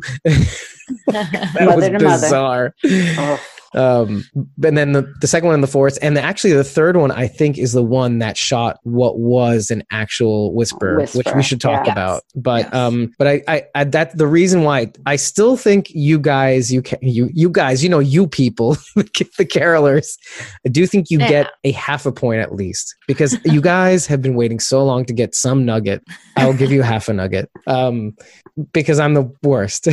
Just gonna the whole I'm the the whole show is going to end with those two finally getting together. Last last The other minute, half a nugget. last last Yep. scene. Last, That'll be it. sec- last well, it takes it takes two half nuggets to make a whole. I mean, really, come on. and then you get Henry. No, I'm kidding. Um, Ah, uh, no, yeah. So I'll give you half a nugget, and and uh, yeah, it, it, that's what kills me is that there's so many mechanics in that dream sequence that kind of make it. Oh wait, dreams are like basically an amalgam of what you see throughout the day or the days that you've been up. So that's what kills me. It's like I kind of want, I do want to give you that whole point. I do. I so desperately do. I really did. I watched them like, oh my god, I'm gonna have to deal with this on the next just, podcast. just, just, just throw us a bone. Yeah, I was gonna. I, so I'll give you half a bone. I hope you're happy with that. That's all I'm gonna say. Um, I was, I was very pleased with Yeah. that scene. but that scene was really cool. Also, It like was very cool. between the yeah. mechanics and yeah, and just like oh my god, post apocalypse money and whatever. What was it? Do we know what song was it that was playing Oh, fuck when me. she?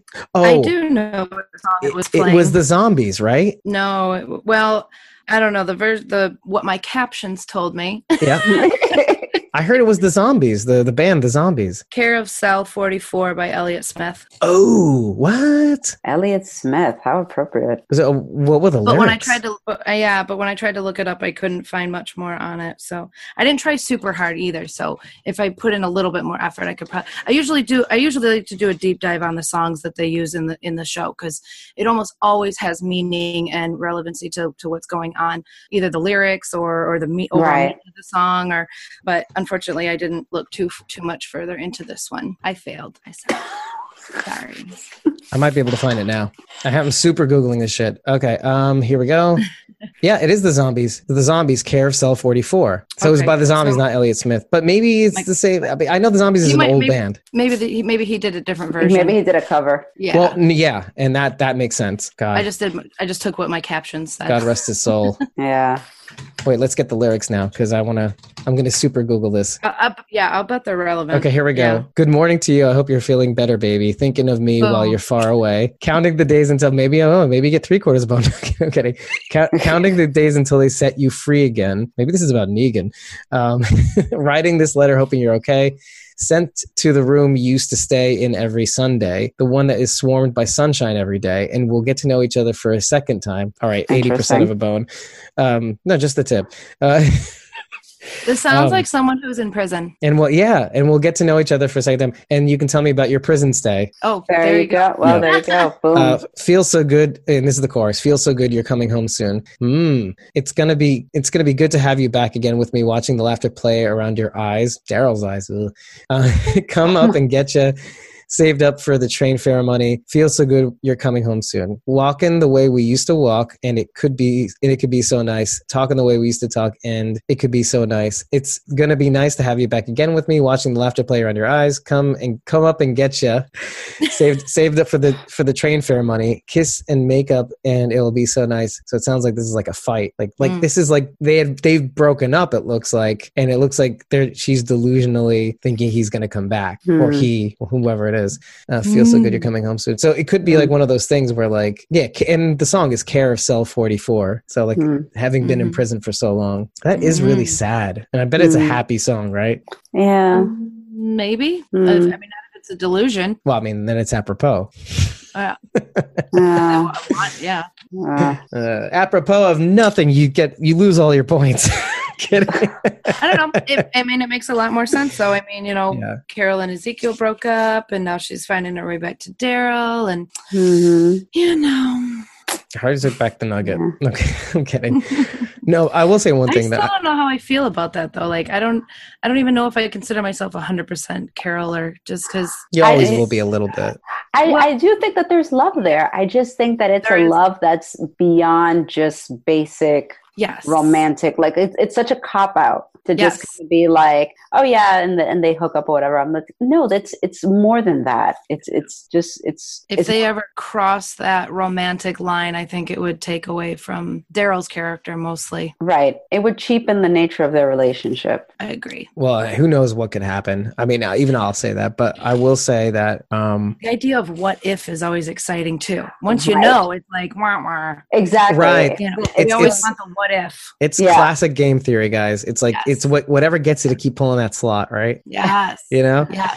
Um, As soon as you win, it's like okay. All right, I'm over it now. well, yeah. I guess there's no point of playing this anymore. Right. um yeah but i will say like it's it's a very interesting thing to kind of see how that kind of reflects normal life and, and how like some people will get locked into something like like on a serious note i do feel like there's a part of carol that is sick of her feeling grief like sure. the cage is grief and she wants out it's kind of like negan negan is in a cage and he wants out you know there's like Mhm. these two people who are sick of being who they are and yet they are who they are they are where they are they're in the state that they're in and they cannot do anything about it they just need to go through it and and i i did write it it's funny i i wrote and actually talked about a song i wrote i'm not going to play it i might link to it in the notes i don't know but it deals with something it deals with abuse and one of the things i say at the end of the song is you know, I hate feeling so weak. I hate feeling so helpless. I hate feeling so human. I hate this hating and I'm tired of waiting. You know, like, so there's like, you get to the point where it's like, I hate hating. You're like, I hate, Mm. you know what I mean? Like, I hate having to hate, Yeah.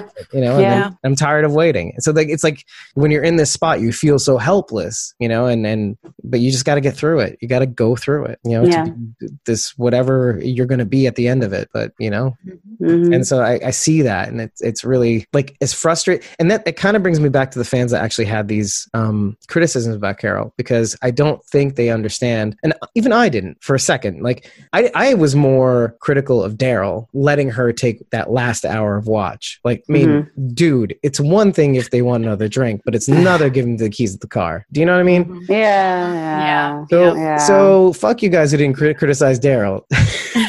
you, know, you know what I mean? Yeah. like okay don't blame the it's that's sexism Where, where did he go up to? I mean, did he necessarily? I mean, I think Well, that they just how do we went know and he napped. How do we know he wasn't also keeping watch? Oh, I, I don't even know how much time Passed. th- this whole thing took place right like four hours maybe who knows I have no No. idea. When Carol Uh, popped her last pill and she saw that shadow scurry off, my Yeah. first thought was, Oh, right away. I thought it was I thought it was.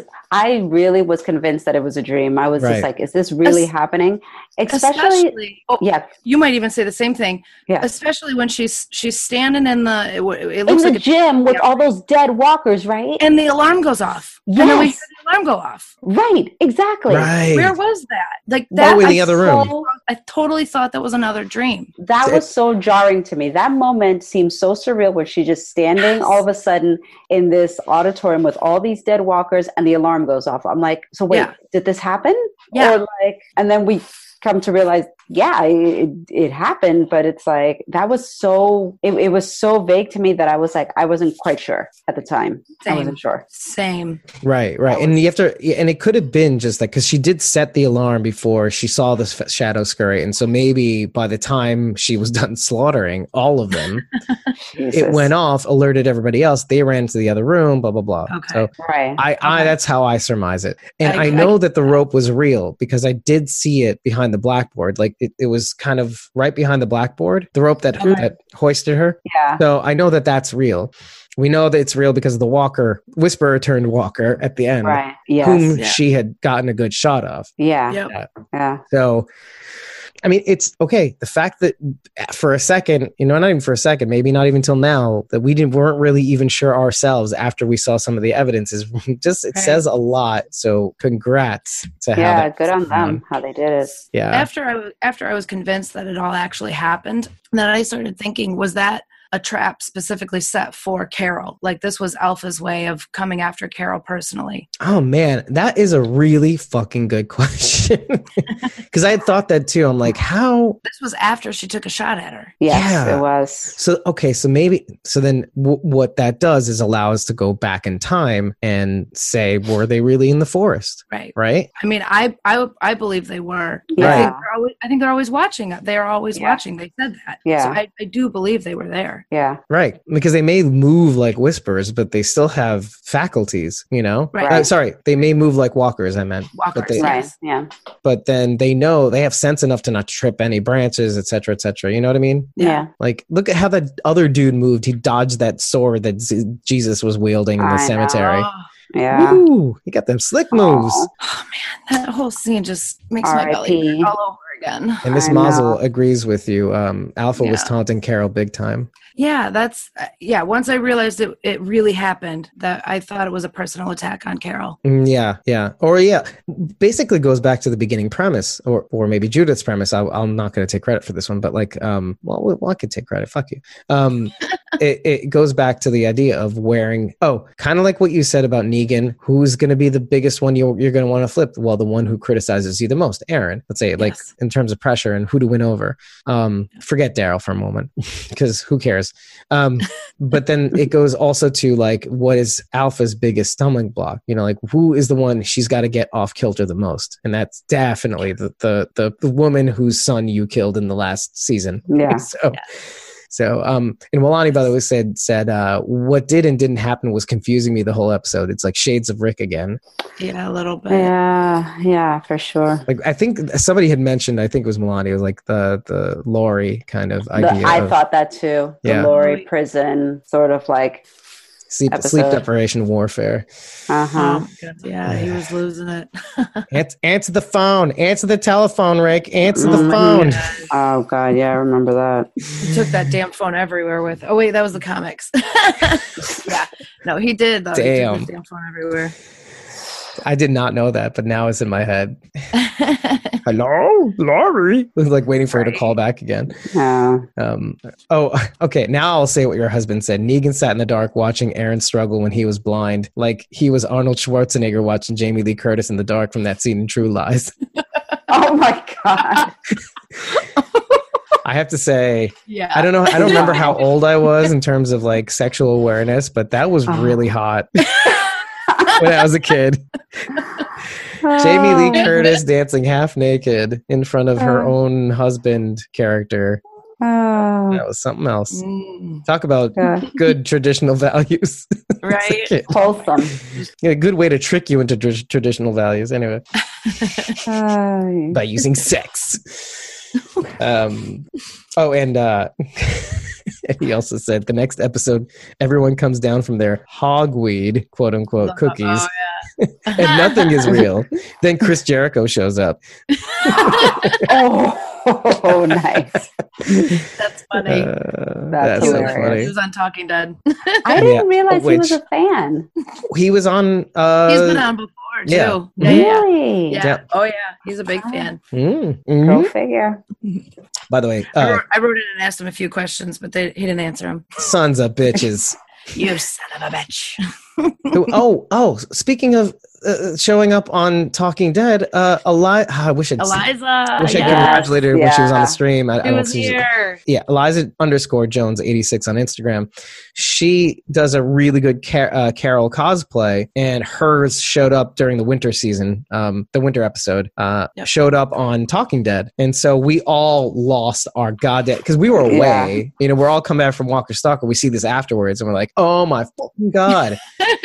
and like Yeah. we're just congratulating her, and it's like, "Oh my god!" And what were you? What did you say? awesome. Yeah, so Yes. awesome, so so crazy. So I love it when so- people I know I see up there. Yeah, like, like Sarah, Sarah's art has been up there too. more than one occasion too. I think. I'm pretty sure at least I want to see at least twice. At least that twice. I, that I know of. Mm. Yeah. I get so I like get so- excited. I get so excited. I know, right? Yeah. Like, Like, I know that person. yeah, I know like, they're, you part, they're a part of this family.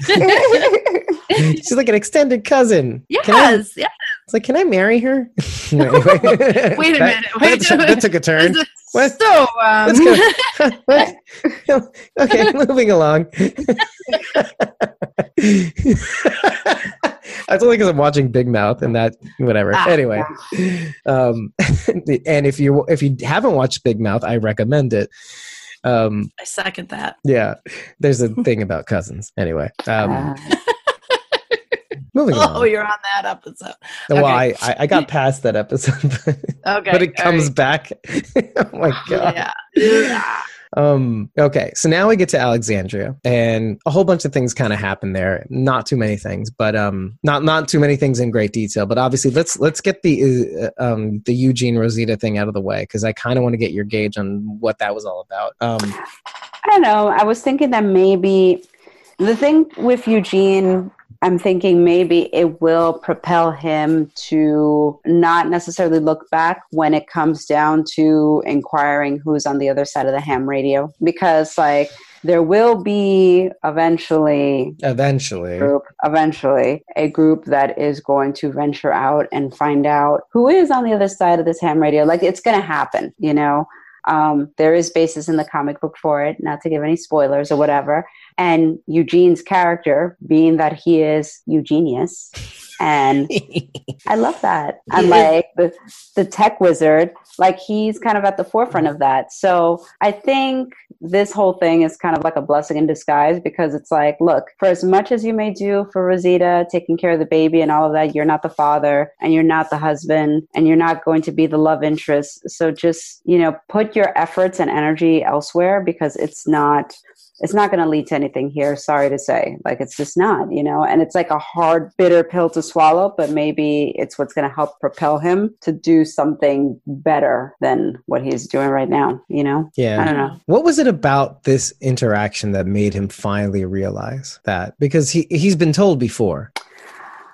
I think she was uh, much more blunt and loud, louder Yeah. this time. yeah because other times she's been kind of curt like you know just kind of like drop it or like you know kind of like just sort of like you Yeah, could kind of Sort of brushed it off. yeah, Yeah. that you could kind of take it as like oh she's just you know you know she's she's just that way she's just a little you know rough around the edges you know like you could kind of like sort of like explain it off or whatever you know whereas this time around she was kind of very clear Right. about like look you know you have no role in this whole dynamic Yeah, she all. she's always found a way to kind of turn it like uh, to get them to not talk about it. I, maybe you're right about Yeah. that. yeah yeah You were gonna say I- something, uh, to kind of drop the subject Yeah. Um, well, I mean, for her to say he's not involved, he has no part. I don't. I, I'm not so sure that that's fair. I mean, he definitely has involvement in Coco's life, and if he were to just kind of drop everything and walk away, I think she'd be pretty. Uh, she'd be pretty upset about that too.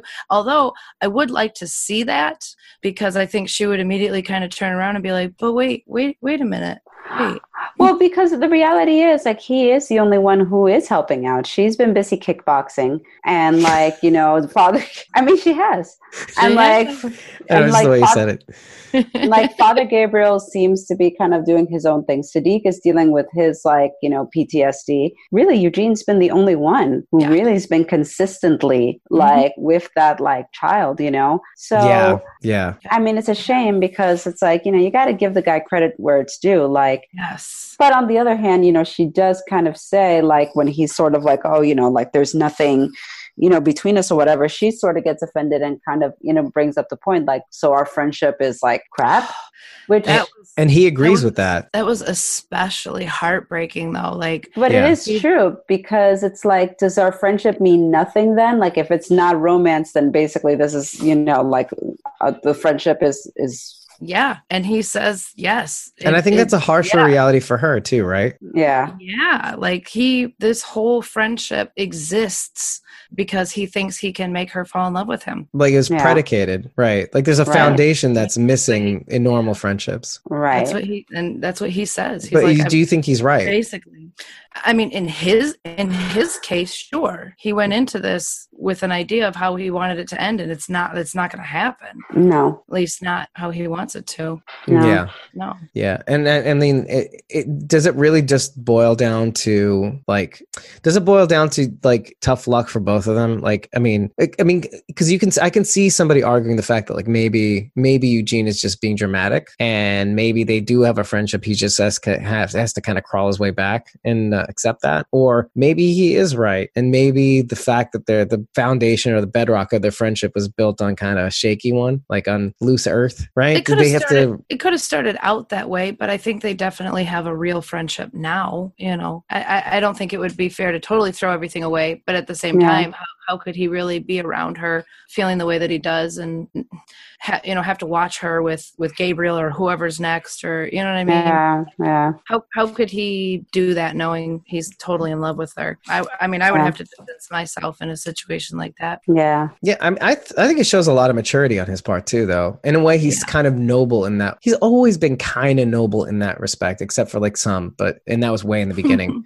I mean, look at the dynamic in his character that's changed over the course of several years. Like he's he's I feel like he's kind of turning into the Eugene from the comic in the sense where like he has integrity to the point where he can't honestly say he's friends with someone until he really means it. Like there's got to be something predicated on that. Do you know what I mean? Yeah.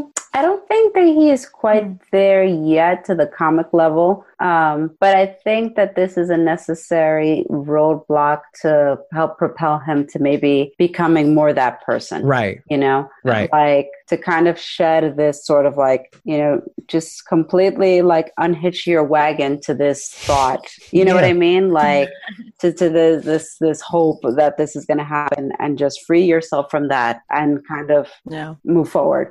Yeah, it's a bitter well, pill, but and he he and Rosita are together in the comics, and so that has plays a part in his character development as well. So mm-hmm. since that's not happening, obviously he's gonna he's gonna be a little bit different. Yeah, and not only are they in a relationship, you know, we know she gets piked in the comics too. Right. So that's totally a catalyst for every you know.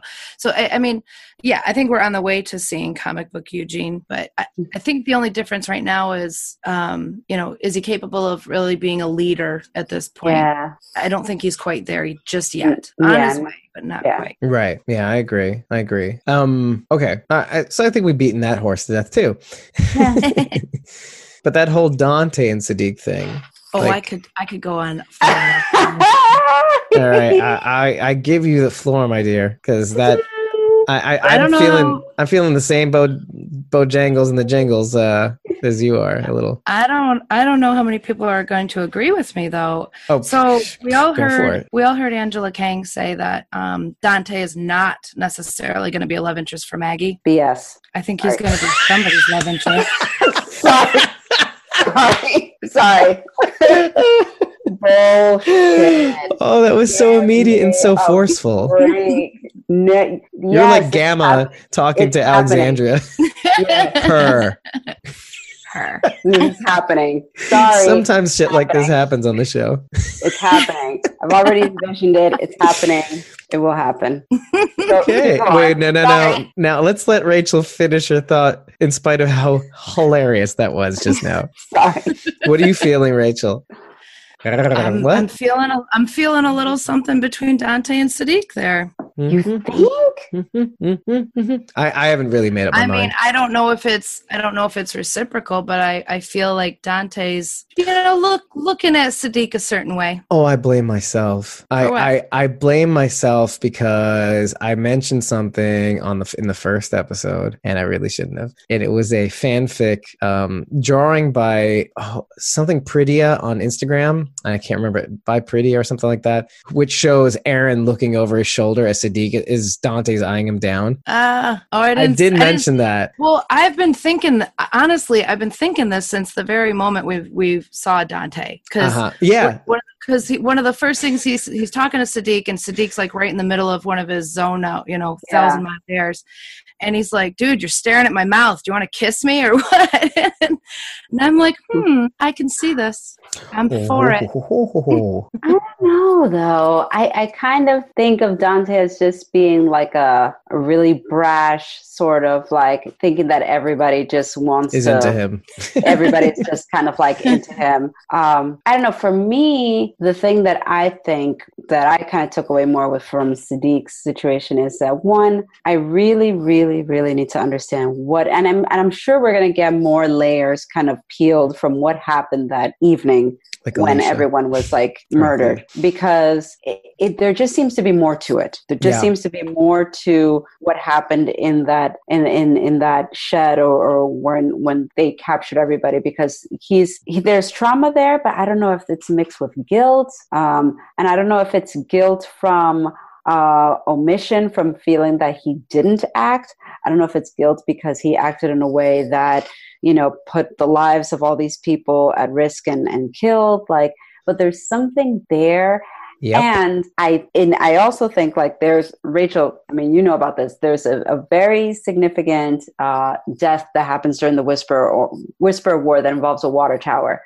Yes. I don't think I know. that the character that it occurs to in the comic will be the one that it occurs to on the show. and you think I it's think- Siddiq. I think it's Siddiq. I think that That'd be tragic. I 100% agree with you, and I think the scene we saw with Carol is foreshadowing of that. yeah, yeah, actually that's that's very true. Uh-huh. hmm Mhm. So I, I want to bring up two things that people have brought up. Well, one that I will bring up, and then and base it off of a comment Miss Mazel just said right now. So one is that you do see a genuine flash to something we haven't seen before in his flashbacks, and Mhm. I don't know if you noticed it, but I'm going to tell you what I noticed because I watched this Mm. shit in full screen.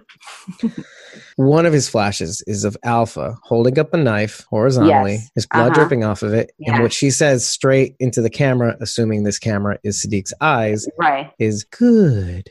Yes. So you have to wonder, did she make him do that? Did he do it? Like, was he forced to? Like, Wait, You did I say this on the air? Because I do you remember when I was editing the first episode and I said something crazy in the chat about how I went a little far, and I'm sorry, but I had said, "What if?" Um, we've been toying around with this. Like, we've been kicking this around a little bit. But like, what, no, but what if Siddiq made the actual cuts? Like, maybe what if Siddiq actually made the killing, at least the killing blows, Mhm. because of his surgical skills? Do you, I said this. Ah, damn it! I didn't say it on the air because I realized it afterwards, and I was like, then it went down a Yeah. religious path that I'm not going to discuss. I'm so upset at myself for not even bringing it up once. But th- when I saw this flash, I'm like, oh my god, am I right? I don't want to be right, Well, but I think it's possible, but not necessary because we've No. already seen we've already seen Alpha take off heads before, so we know yeah, she's capable of she's doing capable of doing So it. Yeah. She didn't need him to do that, Right. He might, but she still could have made him. Yeah. Right, right. And it, and what I said in the chat was it would make sense for him to do it because if he was the one to at least do it, he would do it in the least painless way. Do you know what I mean? Yeah. Like him having the surgical skill to be able to cut the the uh the well, you'd have to kill him first. The before jugular. Yeah. begin, before you even begin to cut their head off. You Yeah. have to kill them, kill them painlessly, right. And and then sever the head. Well, yeah, yeah. It's it, so what I mentioned in the chat with you guys while I was editing the episode. I was like, oh my god, it could be like kosher slaughter, which technically is done via a fine, unnotched, like microscopically unnotched blade, and Mm. it's it's so specific as to not the co- to cause the animal harm, which is like we're going Mm. into the kashrut thing again. But like how you kill a, an animal for meat is so specific and that even one mistake renders it unkosher because the animal is not supposed to feel pain. And so, what I was thinking in terms of just boiling that down to Siddiq was like, okay, would you rather the Whisperers cut their head off, or if given the choice, the Sophie's choice, like Siddiq would volunteer? Say, I totally thought Sophie's choice. I totally mm-hmm. thought Sophie's choice with the situation. Right. Oh, and yes, and Milani brings up the fact that she thought he pleaded for Rosita's life by help, helping Alpha capture them. And I mentioned that in the episode, if you remember. You Milani, did, by the way. yeah, way. you did throw that um, out there. It's worth bringing up again. But uh, but going back to the barn, though, it really shocked me to have this revelation, and I, I couldn't help myself. I'm like texting everybody in the middle of the night. Nobody responded, obviously, because they're asleep. Thank goodness. But I, I'm I'm almost like, how that's dark. first of all and the fact that we have this little flash to make me think that this is a possibility is making me think oh my god this no, guy's been becoming, through so much more. It's become more and more apparent that there was definitely more to it than what we think. And i think that's why like eventually he will make he will he'll be a big figure in wanting to fight against the whispers and he will go down in a more in a in a more grandiose death than the deaths of his colleagues and right. friends, basically. Right. Um, oh, which yeah. brings me, I'm sorry, to Miss Mazel's comment, which made me think of this. I, I heard an interesting theory that Siddiq freaks out when he sees Carol because he killed them or Henry. She said Hennessy, but I know she meant Henry. Mm-hmm. Hennessy. Yeah. I'd kill a bottle of. Hennessy if I found that out. Um, but yeah, yeah, and yeah. so that, that that's what triggered me. So I had to I had to so, go into uh. while he's while he's trying to remove the glass. That's why he's freaking out. Is that what you mean? Was it that? Yeah, yeah, yeah. In that flash, right? He sees this little the thing with the horizontal blade and blood dripping. Yeah, good. Yeah. Ooh, bad news for the Siddiq. Um. Huh. Yeah. Oh, and yeah, Milani was like saying, uh, and, and I thought this too, Milani.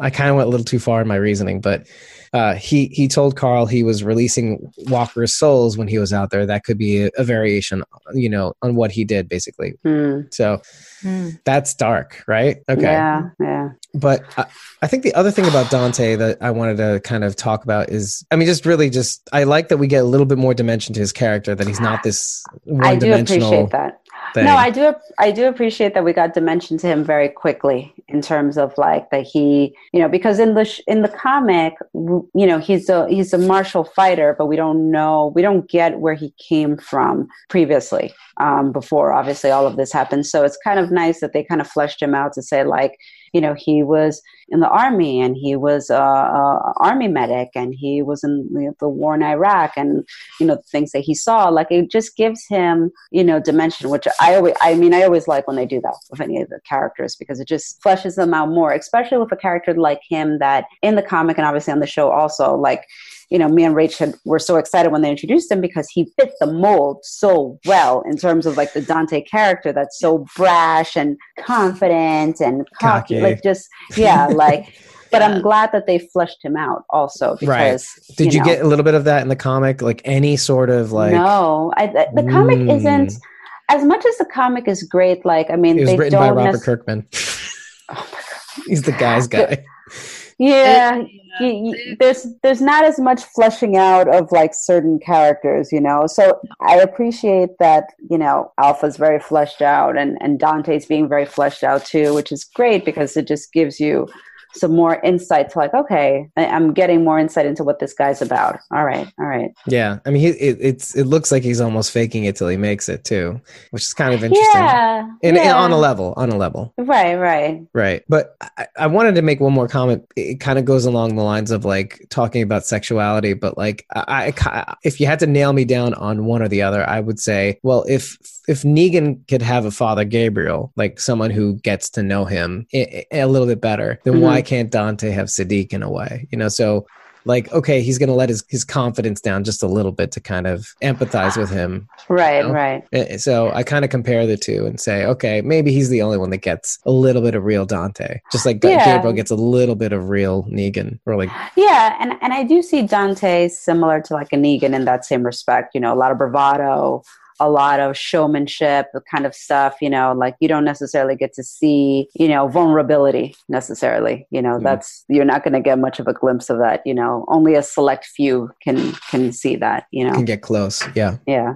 Um because we already talked about michonne and the extended sneak peek Kenric Green etc etc skin i like how they they're call, they're starting to refer them to them as the skins quote unquote. interesting um, which is in, yeah, it, it's like less menacing. It's more like okay, this is more grounded in reality. Like there's mm-hmm. less mythos to them, right? Yeah, yeah. There's more exactly. pathos. Mm-hmm. Um, interesting thing, Aaron is stoking the flames of war, and then you start to see it for the first time the silence the whispers.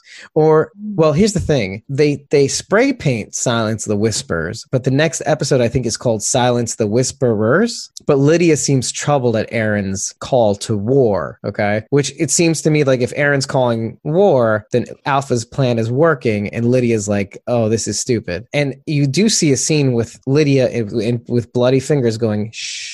To the high right. woman that spoke up in the last town hall. Yes. So what's going on there, huh? Um, now we we jump to the hilltop where Ezekiel is present. Okay, and something it seems like something terrible happened there like a big ass tree trunk you know which we saw in the teaser is is down the the front walls of the front doors of the the hilltop. Luke asks connie if she thinks it's them you know the whisperers. And connie's like no i don't think so. I don't know. I hope i did that right. I hope i didn't like offend somebody because uh, i just did like this. I don't know. Um, said i don't know. is, is that right? Did that, i did that yeah. All right cool. I'm not bad. Okay.